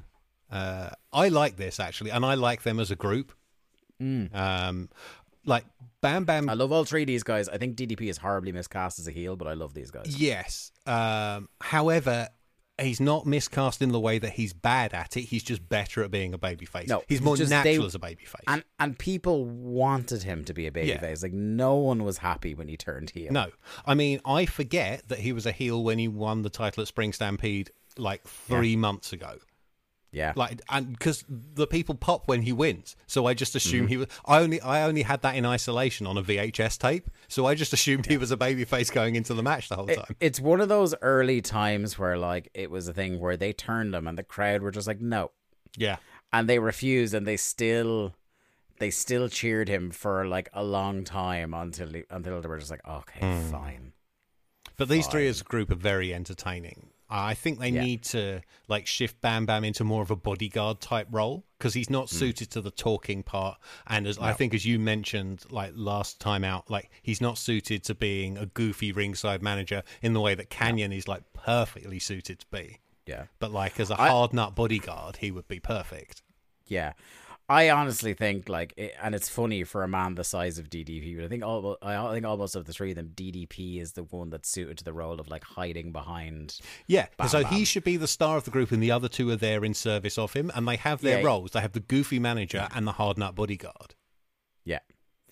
Uh, and like it's you you have to get through the two of them to get to Page. Yeah. Like that's that that's how it should yeah, be. there was. Uh, I was involved in booking a wrestling promotion for a short while, and there was a group of heels Mm-hmm. that we had, and the gimmick I said was right. One of them, the one we're pegging as the star, if he gets in trouble, the others come to save him. If any of the others get in trouble, they save each other, but he doesn't come out. yeah. He is a he is above them, and that's how you show it. And that's why Yeah, they kind of do it with DDP in the match. Actually, after this, I Mm. think a little bit. Yeah. Um, yeah, But that like and that is something that would seem like fairly straightforward psychology, but is so very rarely actually done, yes, you know? especially in WCW of 1999. Yeah. The audio during the segment is fucking awful as well. I there uh, like Kanyon. I'm glad it wasn't just my VHS rip. Kanyon has a line I did not hear at all. It was very hard to hear any of this. Um, so DDP says last week Saturn didn't beat him, and on Monday they didn't lose in a six man. He says Benoit cheated and the ref never counted three. A huge moment of force feedback. Um, DDP then pointing out that no one can keep track of the legal man when they show a replay from Nitro on the screen. that was very It's true. really Having funny. seen that match start to finish, yeah, it's very funny. He's pointing out a thing that actually has been a problem in WCW for a long time is that no one in matches keeps track of the legal man. Yeah. Um, really exposing the business there. Thanks, Page. Yeah. Um, they're putting the belts on the line on Saturday, on Sunday, which is funny because like again for me, and it's a just a like a little niggle. It's like the heels shouldn't be valiantly putting up the belt unprompted. Do you know what I mean? It's like like they should be forced into Yeah. it, uh, or or ha- you know have to because like they're they're the, these guys are the number one contenders or whatever. the easy way to And do then- it is to say we've been told we have to defend these on Sunday. Yeah, and for the first time on a on a show we've covered, they hit uh, one of my favorite sign off slogans: Yeah, I like Uh, this. "Bada bing, bada boom, bada bang." Yep, excellent, perfect catchphrase for these three. Yeah, and again, this is 1999 Sopranos. Yeah, yeah. Like this is, do you know what I mean? Like this is this is topical. So I like that shit. DDP said, uh, I called them the radicals because it was easier to write that down. He says they don't stand a snowball's chance in hell of beating them. And Larry Zbyszko apparently has never heard of a snowball. So he's never been to a bar. Well, yeah, no, it's it's only a golf ball. that he's he's, ne- Like, he's never been to a bar. He's never seen clerks, or you know, he's never seen snow. yeah. In a row. And, and as a man who That's beautiful, man. spent a lot of time in Minnesota. Like I can't, don't believe he's never seen snow. Yeah. I mean, in a number of ways, I wouldn't believe that man's never seen snow. But we won't ah, get into yeah, that. fair. uh, singles match: Kanyon versus Chris Benoit. Uh, Benoit looking his usual delighted self to be here and all these shenanigans. Uh, corner charges from Kanyon reversed, and he did this brilliant moment where Benoit reels back to give a chop, and he's like, "Fuck this!" Gets out of the ring. I like the, so that's a running gag throughout the match. yeah, Like he doesn't, he doesn't. Uh, uh, I like that Kanyon didn't necessarily bail to the outside. He just sort of swabbed out of the ring. yeah, um, just just refusal Yeah. to be involved. Yeah, uh, uh, they do it. They do it a second time. He's like, "Fuck this!" Like evades another chop, uh, and baits Benoit into chasing him around, and then does the WCW classic when they go back in, heel him first, babyface in second, and gets clubbed on the back of the head as he slides under the bottom rope. Remember earlier, everyone, when I told you to make a mental note of something? Well, Tenay has been just handed a note Hmm. that WCW's executives say that Savage is not allowed on TV tonight. Yes, yes. Um, Like, they're trying to do the too dangerous for TV bit, and they have done it in the lamest way possible as two offhanded anecdotes from Mike Tenay. However, I can, I can also buy that he did actually turn up at the building and they went, No, you slapped a woman on live TV last week. Fuck Yeah. off home. yeah, Our lawyers or, will be in touch. Or alternatively, they had timed out that there would be a Savage segment at the end of the show. Also and possible. Completely lost the run of themselves. Like Flair ran over by five minutes or some shit. Um. So, Be- uh, so Kanyon tries to post out of the corner. Benoit applies the brakes and finally chops the tits off him. Yes. amazing. Uh, does the, the one of my least favorite spots in wrestling where he blows snot on him. Snot rockets. I hate Yeah, that shit. awful. Hate it so much. I can't be doing with spitting. I can't be doing with any of that kind of thing. And it's even worse in like a post-COVID world. Oh yeah, it takes on a new It's context. doesn't horrible. it? Yeah.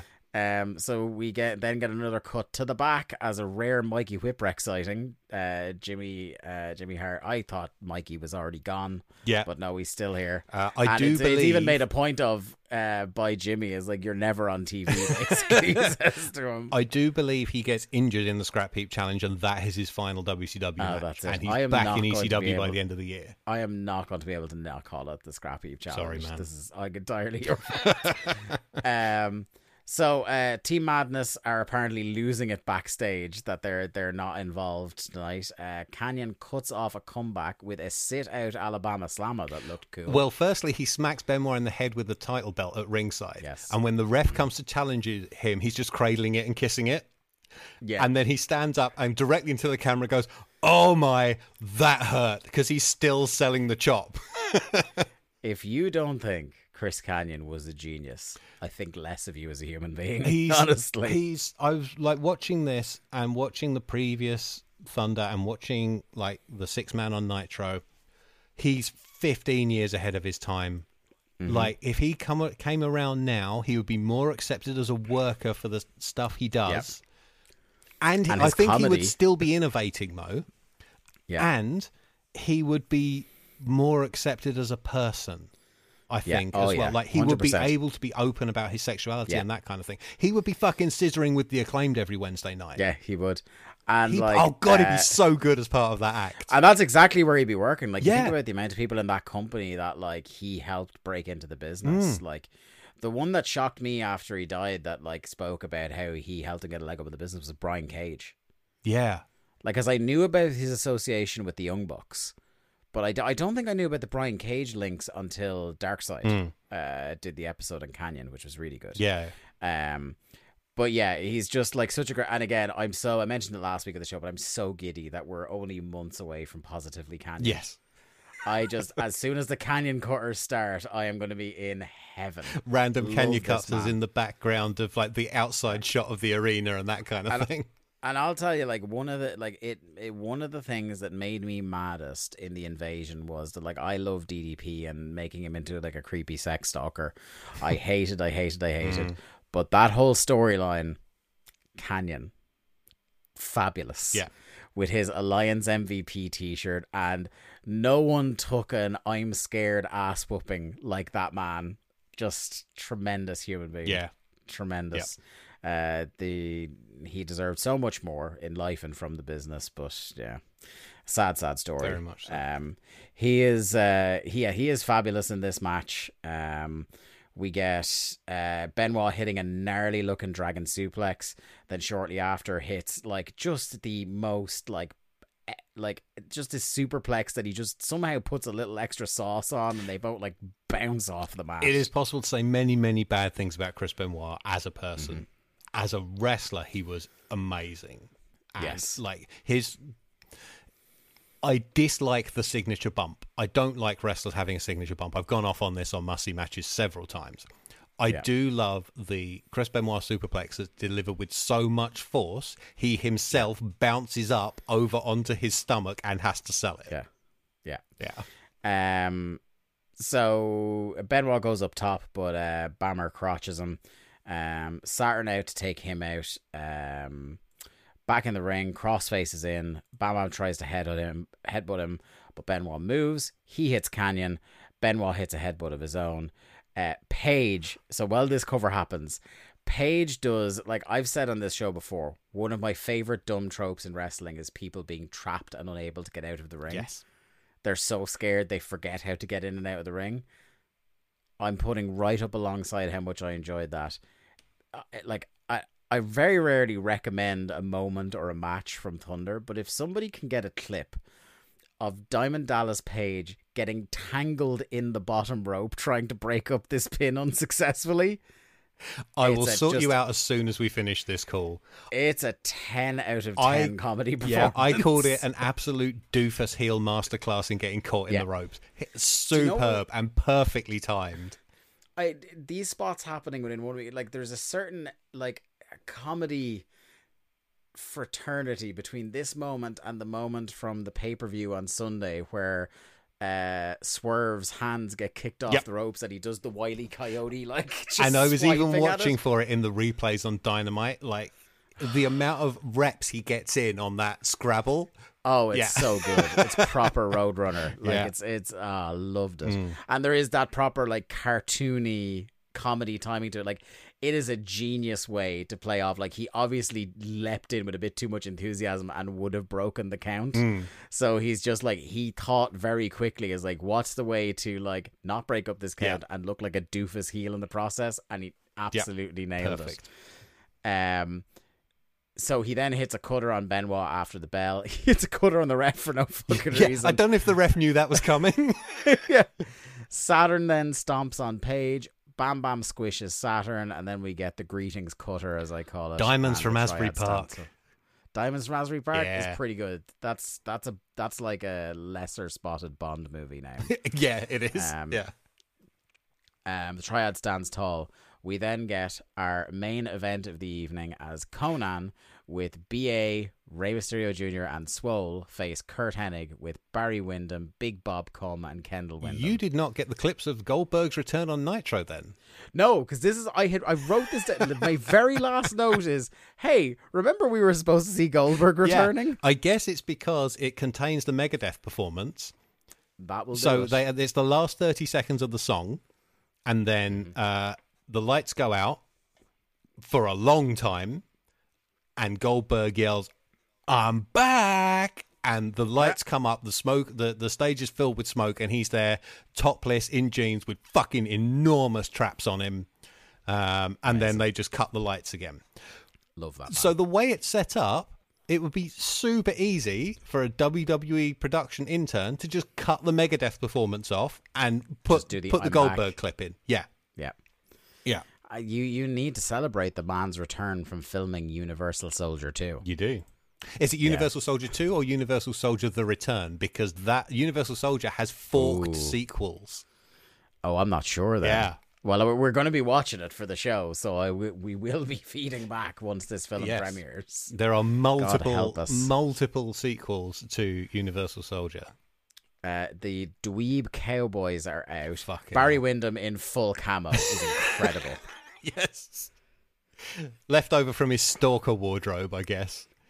Um, yeah. Uh, D- Before this, though, I wrote an explosion in an explosion factory goes off on the stage to signal that it's time for the main event. I love the main event. It's like, what do we have left in the pyro budget? Fuck it. this is In also the week of July the 4th, though.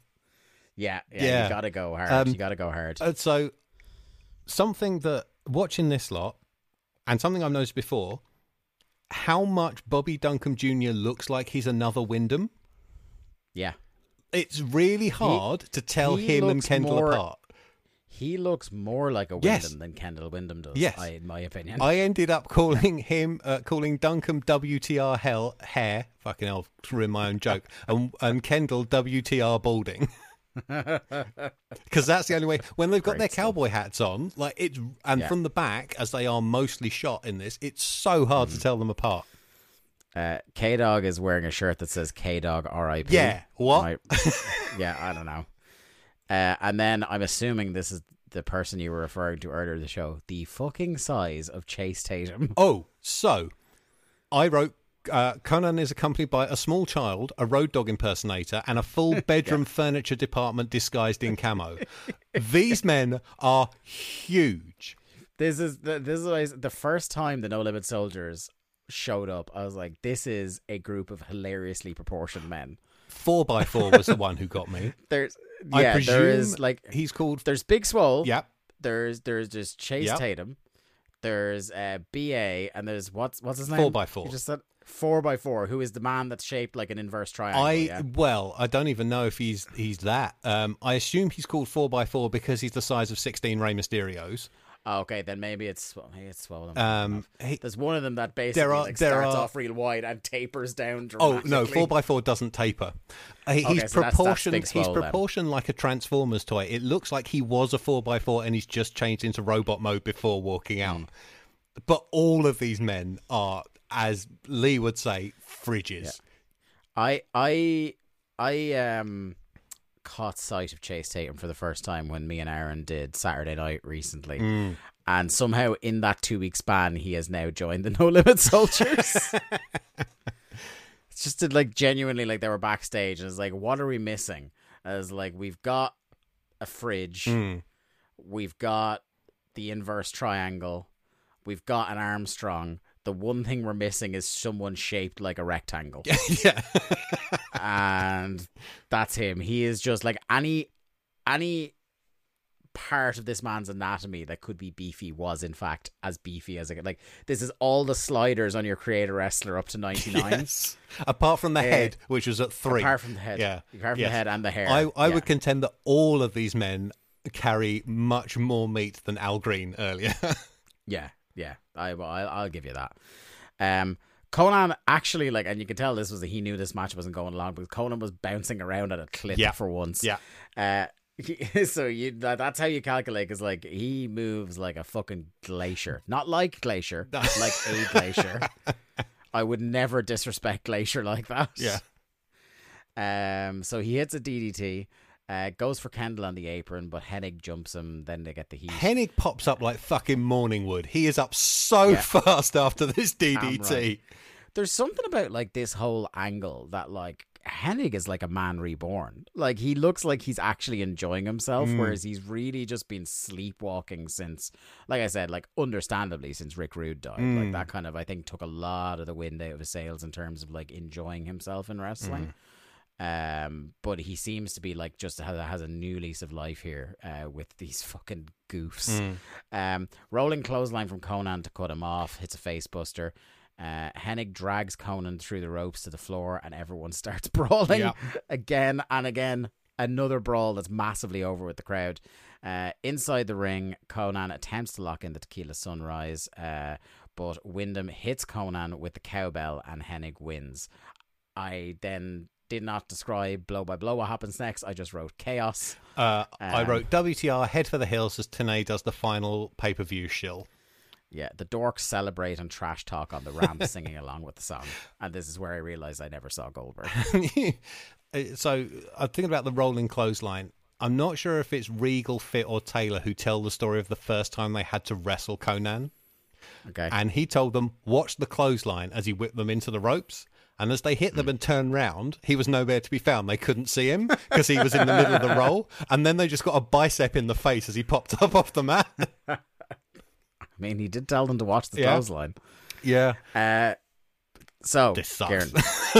Yeah, this this is this is bad. I, to be honest, uh, in terms of show structure, I'd have swapped this and the Benoit Kanyon match over so the show ends on a good match. And Yeah, I would also argue that a company's world tag team title should be held in greater esteem than a bunch of goons fighting over music genres.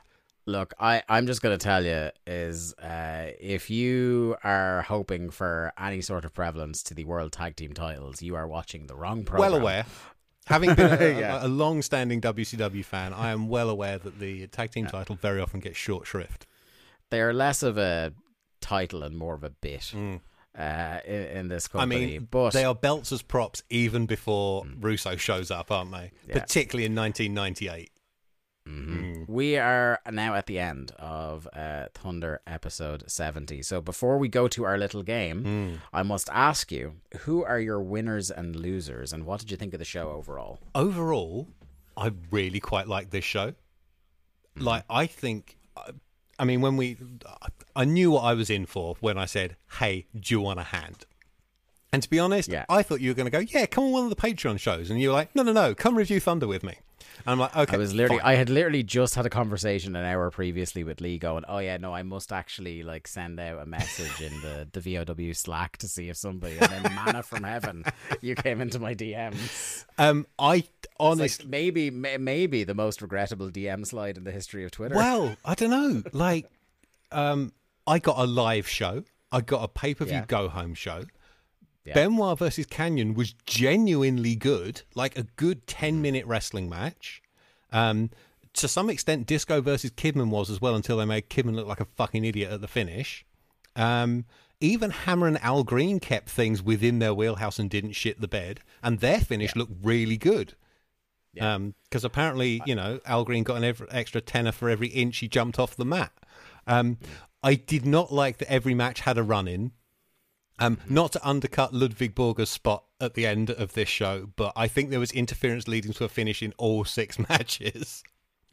But it's 1999 television wrestling, and you're trying to build every match has something that leads into something on the pay per view. So you're trying to show the conflict to get those buys. Um, Yeah. Overall, though, perfectly happy with this show. Winners and losers. Yeah. Kanyon in capital letters, best thing on the show.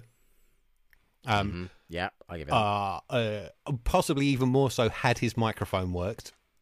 Um, and the triad in general, I'll put them in the winners column. Uh, begrudgingly, Chris Benoit because he was also good in that match. Um, and you might laugh at this one, Lenny Lane. I thought he performed you know- perfectly well in that opener.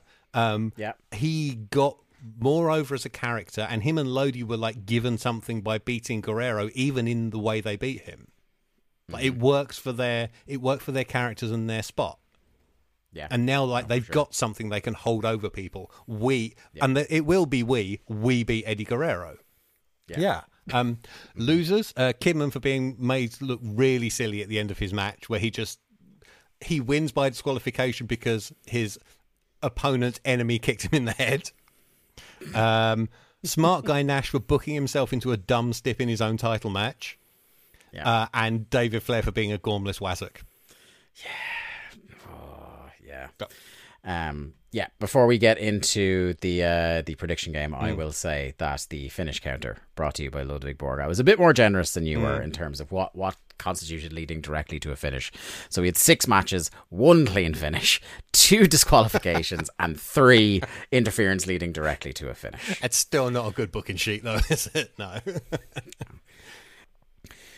So, unfortunately, Kieran, you're in the unenviable position of being in Lee Malone's chair on a go home show for a pay per view, which means it is incumbent upon you to guess the card for Bash at the Beach 1999 based on three episodes of television you've watched. So, How many like, matches are there? kind of, Can you leave kind of there? more. I, I will tell you that. Yeah. Uh, you you kind of in some ways you have more context because you've actually seen some Nitro than than we usually have. But in terms of quantity of show, you have less. Uh, I will say there are eight matches on this program. I might have them all then. Ooh. Okay. Well, I would like to tell you about the uh, the dark match, if I may. Go ahead, please. There is a dark match that, like, so there are dark matches in all these pay per views, but seldom are they rec- se- do they seem to be recorded.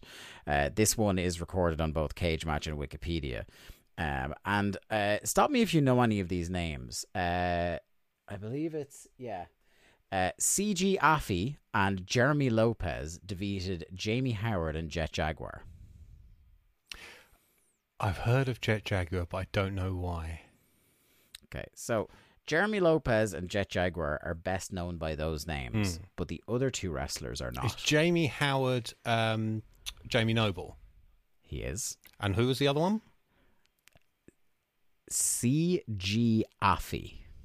That sounds like someone has made a very bad anagram out of someone's actual name, but I can't place. This is a man who would later go. uh, Well, could I could I uh, give you the hint of saying this man very famously broke his arse? Is it Johnny the Bull? Oh, actually, sorry. Did, yeah, it was Johnny the Bull that did it. No, it's Tony Mama. Oh, yeah, yeah, yeah. I, I could think Johnny of three people who arse. broke their asses, and the other one was was like- X Pac. For a second, I was like, did he break his arse as well? But no, you're right. It is Johnny the Bull. So it's Tony Mamalu. Ah, okay. uh, is uh, CG Affy, and I thought that was very good. So you have got uh, a grand total of eight matches Alright. to guess on this show. Now, I will say, I will be nice to you in that in one of them, you don't have to guess all the participants. I think you may know which one Yeah. I'm referring to. So I think we have uh, Yeah. Randy Savage and Sid Vicious versus Kevin Nash and Sting, where whoever pins Nash will become the champion, even his own partner. That is number one. Yes. World Tag Title Triad versus Saturn and Benoit, and I believe it's DDP and Kanyon as the champion team. Mhm. Uh, no Limit Soldiers versus. Well, it is. It's it's it's officially a handicap match with all three of is them. Is it okay? Yes. Hmm. All right. Uh, no Limit Soldiers versus West Texas, Texas Rednecks or the Cowboys, as Tenay keeps calling them on commentary, in an elimination match, four on four. That is three. Uh, TV title Rick Steiner versus Van Hammer. That is four. Uh, Buff Bagwell versus Roddy Piper in a boxing match with Mills Lane as the referee. That is uh, unbelievably specific and Uh, accurate. although Tony Schiavone on commentary on Nitro says it's a, a quote taped fist type match, so who knows what you'll actually end up seeing. I've seen Bash Mm-hmm. at the Beach 1999, by the way, a long time ago. I remember none of this. okay, Uh, U.S. title Dean Malenko versus Gormless Dave, correct. Six. Disco versus the Cat. You got two. Yes. and then Scrapyard Challenge, uh, Mm-hmm. which I think, I think I've got, I think it's 15 people. Do, do you think you I don't them all? have all of them. Okay, right. Uh, Uh, I, I thought Bigelow was in it, it? so I'm going to have to cross him out. I think I have. Bigelow is not in it. No, one- I- I'll give you the number. I have the number here. One, two, three, four, five, six, seven, eight, nine, ten, eleven, twelve, thirteen, fourteen. I think I've got 11. Okay. Hak. There's one of them I will be stunned. Possibly two of them. I'll be stunned if you have them. Okay, so Hak is in there. Uh, Brian Knobb. Brian Knobb Yep. is there. Uh, Mikey Whipwreck, I know. Mikey Whipwreck is there. Uh, Dave Finlay. Dave Finlay is there. That's Steve four. Regal. That's five. Taylor. Darren from HR. Yes, that's Uh, six. Hugh Morris. yeah. Jerry Flynn. hmm Fun note about Jerry Flynn: he was in FMW's first ever no rope exploding barbed wire match. I discovered recently. Uh, useless Horace Hogan, hmm La Parka, Mm-hmm. Silver King. They're the ones I've written down. I think Psicosis might be in it. Uh, he is not, Ah, but I thought was- Ciclope is. I knew there was at least one other luchador, and then Yeah. I mean, after that, it's just Pickham from the morass that was the WCW uh, roster in 1999. I can't remember if you said Hugh Morris. Yes. Okay. So the ones I'll have, I'll read out the ones I have before the, the ones that are absolute shockers to Mm. me. The two, the final two. Uh, Fit Finlay, Brian Knobbs, Ciclope, Dave Taylor, Hak Horace, Hugh Morris, which sounds like a rhyme. uh, Jerry Flynn, La Parka, Mikey Whipwreck, Silver King, Steven Regal, and Flyboy Rocco Rock and Johnny No Grunge. way. I thought they were gone. Yes, the children are going to emulate the grunge one last time on pay per view. Oh man, I thought they were gone. well, they might as well be. They're in the scrap heap challenge, So mate. I thought there were more matches on this show because I also wrote down Eddie Guerrero versus a luchador question mark and then cruiserweight title match. Who the fuck is the champion anyway? What do you think this match got out of ten on Cage Match? the scrap heap challenge. No, this whole Oh, show. the whole show. Oh god. yeah. If it's higher than a four, I will be shocked. Well, you're not going to be shocked because it's one point eight. Holy shit! the lowest rated match being uh, the boxing match, which got a 0.5. Oh my god! Oh my god! Well, inexplicably goes for seven minutes. But I'm delighted to see one thing you didn't get about the. Uh, I didn't hear you say Mm. anyway about the boxing match is that the boxing match marks the return in Buff Bagwell's corner of one Judy Bagwell, former WCW World Tag Team That Champion. That does get mentioned in Piper's promo, doesn't he? He's talking about you're going to have your mama in your corner, and one of Tyson's opponents, whoever it was, had his mama in his corner, and that leads into the "I'm not going to bite your ear off, I'm Mm. Going to bite your whole head off" line. yeah, yeah. So Wow, what a show! what a pay per view we have on offer! Can't wait. yeah, Can't I've got to say, I would not be chucking down the twenty nine dollars ninety five for that. Yeah, yeah. I feel like this is going to be one where Lee's like, "Oh, actually, no, I'm not. I'm not actually back yet." Am I back again in two mir- weeks? mir- mirac- miraculously back for episode 71 then. um, thank you so much, Kieran, for being on the show. I had a I had a great time chatting with you. Um, before we hit the road here, though, uh, give us uh, some plugs. Where can people follow you and uh, listen to more of what you do? So, uh, Mark Buckledy and I present Must See Matches every week. That is a podcast covering the top 104 uh, matches wrestling fans think other fans need to see, as crowdsourced by Mark on Twitter. Uh, Dave, as he mentioned earlier, recently made his third appearance uh, to talk about his pick of Johnny Gargano versus Andrade Cien Almas from Takeover Philadelphia. Uh, this weekend just passed, we just dropped our episode on Bret Hart versus Mr. Perfect from SummerSlam 91 with Arnold Furious as the guest. On Sunday, we are skipping ahead one year for more Bret at SummerSlam, and this time it's the British Bulldog match from SummerSlam 92 at Wembley Stadium. Topical. Timely. Yeah, exactly. Uh, and Alan Cheapshot is in the guest seat. Uh, that has been recorded. it goes through the editing process tomorrow and will go up on Sunday. A great time talking to Alan. Was there was there any Big Daddy for Hall of Fame chat? There was uh, Big Daddy did get mentioned by me, uh, but Oh, really? Yeah, but there was no Oh, you stole Alan's no. Hoff chat. I thought I'd get in there quick. Yeah. Um, you can find that on Spotify, Apple Podcasts, Google Podcasts, Amazon Music. You could lift a rock and find it. There's probably an episode on the bottom of your shoe. We are everywhere. Um, if you're really struggling, you can go to linktr.ee slash must see matches for all the ways to subscribe.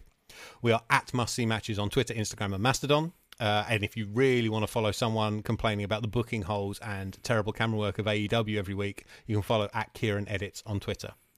I also want to drop in that last weekend, if I may, I was on another episode of GCP uh, where Andy and Ogden and I uh, reviewed more of the steaming dumpster fire that is the 1999 British wrestling TV show UWA Wrestling Rampage, which did scrapyard matches before the Junkyard Invitational.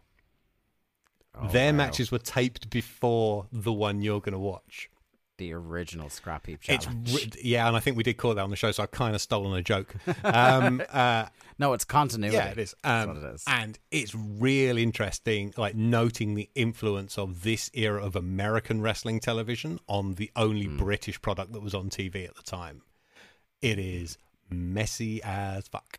Um, so that show is available from all good podcast supermarkets as well, and can be found at GCP Podcast One on Twitter. Uh, I have called that part of my note the Excalibur bit. yes, well, very, very expertly handled. I can take the mask off now. Uh, yeah, thank you so much, Kieran, for for joining us. I'm sure we'll have you back on again um, at some stage.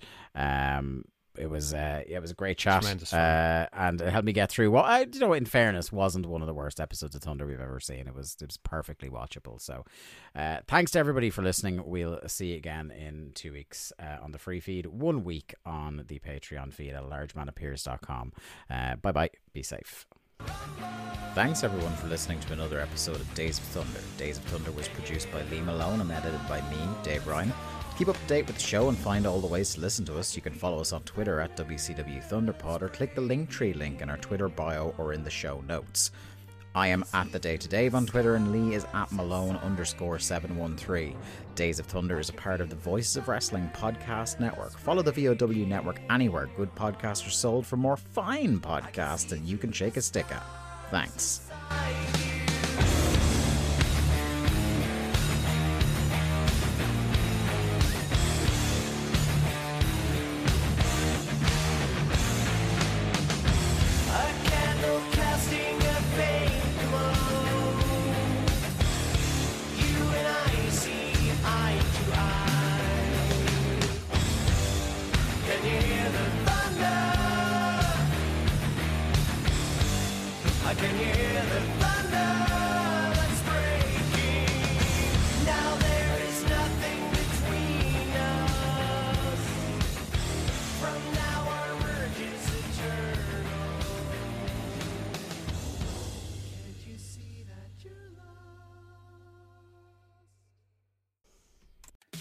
Everyone. My name is Taylor, And I'm Kelly. and we are the co hosts of Jumping Bomb Audio, the podcast all about Joshi Pro Wrestling here on the Voices of Wrestling Podcast Network. Every other Monday, we are with you talking about the biggest news in Joshi, along with show reviews, previews, and much, much more. So if you're new to Joshi or you've been a longtime fan, this is the show for you. We've got something for everyone here. So check us out, Jumping Bomb Audio.